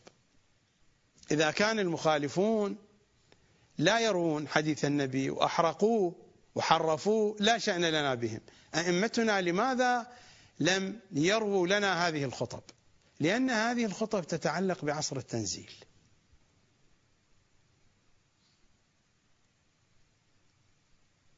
الكثير يتلمسون يتلمسون في خطب نهج البلاغة أنها أكثر بلاغة أكثر بلاغة مما روي عن النبي صلى الله عليه وآله. فهل أن عليا صلوات الله عليه أكثر بلاغة من النبي؟ أبدا. بلاغة النبي هي بلاغة علي وبلاغة علي هي بلاغة النبي. صحيح علماء الشيعة لا يصرحون بذلك. يدركون الكثير منهم أن ما جاء في خطب الأمير البلاغة عالية في خطب الأمير أكثر مما روي من أحاديث عن النبي. لا أقول كل ما جاء عن النبي صلى الله عليه وآله. لا يعني أن كلام سيد الأوصياء حين يكون هنا أبلغ يعني أن الأمير أبلغ من النبي. النبي هو الأمير والأمير هو النبي. لكن في عصر التنزيل التعبير اختلف. لذلك المخالفون ماذا يقولون؟ يقولون عن خطب الأمير هذه خطب مصطنعة. كتبت في العصر العباسي. لأن أساليبها تختلف عن أساليب العصر النبوي. قطعا أساليب خطب الأمير. نحن دخلنا في عصر التأويل. يا علي ستقاتلهم على التأويل. كما قاتلتهم أنا على التنزيل. التأويل مرحلة جديدة. التأويل ليس عملية تفسير القرآن. التأويل مرحلة جديدة. الدين دخل في مرحلة جديدة. جزء من هذه المرحلة تأويل القرآن تفسير القرآن. يعني قواعد الفهم اختلفت. وهذه المشكلة التي وقع فيها علماؤنا. حين يأتون إلى الأحاديث التفسيرية للقرآن. فيجدون أن اختلافا فيما بينها وبين مرحلة التنزيل. يا جماعة في مرحلة التنزيل الناس كانوا بدو. القرآن يكلمهم بلغة عربية. وهذه اللغة العربية كانوا يفهمونها بحسب أساليبهم. لما دخلنا في مرحلة التأويل القرآن انتقل إلى مرحلة الإشارة ومرحلة اللطائف والحقائق. القرآن نزل على العبارة وعلى الإشارة. لما دخلنا في مرحلة التأويل انتقلنا إلى مرحلة الإشارة. القرآن فيه وجه العبارات وفيه وجه الإشارات ووجه اللطائف ووجه الحقائق. القرآن له حدود ومطالع. في مرحلة التنزيل كان هناك حدود ومطالع للقرآن. حدود ومطالع مطالع. الرواية هنا تشبه القرآن كالقمر. القمر لما يخرج هلال ليلة واحدة ماذا يرى منه الناس؟ دقائق ويختفي. وبعد ذلك يتكامل. القرآن له مطالع كذلك. في مرحلة التنزيل كانت مطالع الهلال. لما دخلنا في مرحلة التأويل بدأ القرآن يقترب من مرحلة البدر. لم يكتمل لحد الآن يكتمل في زمان الإمام الحجة عليه السلام. تكتمل الحقائق هناك. علماؤنا لا زالت أرجلهم في مرحلة التنزيل وهذا هو السبب. فحين يأتون يتحدثون عن أمية النبي يتحدثون عن فهم كان في مرحلة التنزيل. نحن الآن دخلنا في مرحلة التأويل. حين يقول القرآن عن نفسه وما يعلم تأويله إلا الله والراسخون في العلم يريد أن يقول بأن ما كان يفهمه الناس في زمان النبي ليس هو هذا القرآن. كان يمثل وجها من وجوه القرآن مطلع من مطالع القرآن. القرآن في تأويله والتأويل ليس كما يفهم من أن التأويل هو إعطاء معنى بعيد عن ظاهر الآية أبدا. التأويل هو إرجاع الآية إلى أوليتها. كلمة تأويل في اللغة العربية إرجاع الشيء إلى أوله. تأويل القرآن يعني إرجاع القرآن إلى حقائقه. الوقت يكاد يقترب من أذان العشاءين وتتمة الحديث إن شاء الله تعالى في حلقة يوم غد. أسألكم الدعاء جميعا.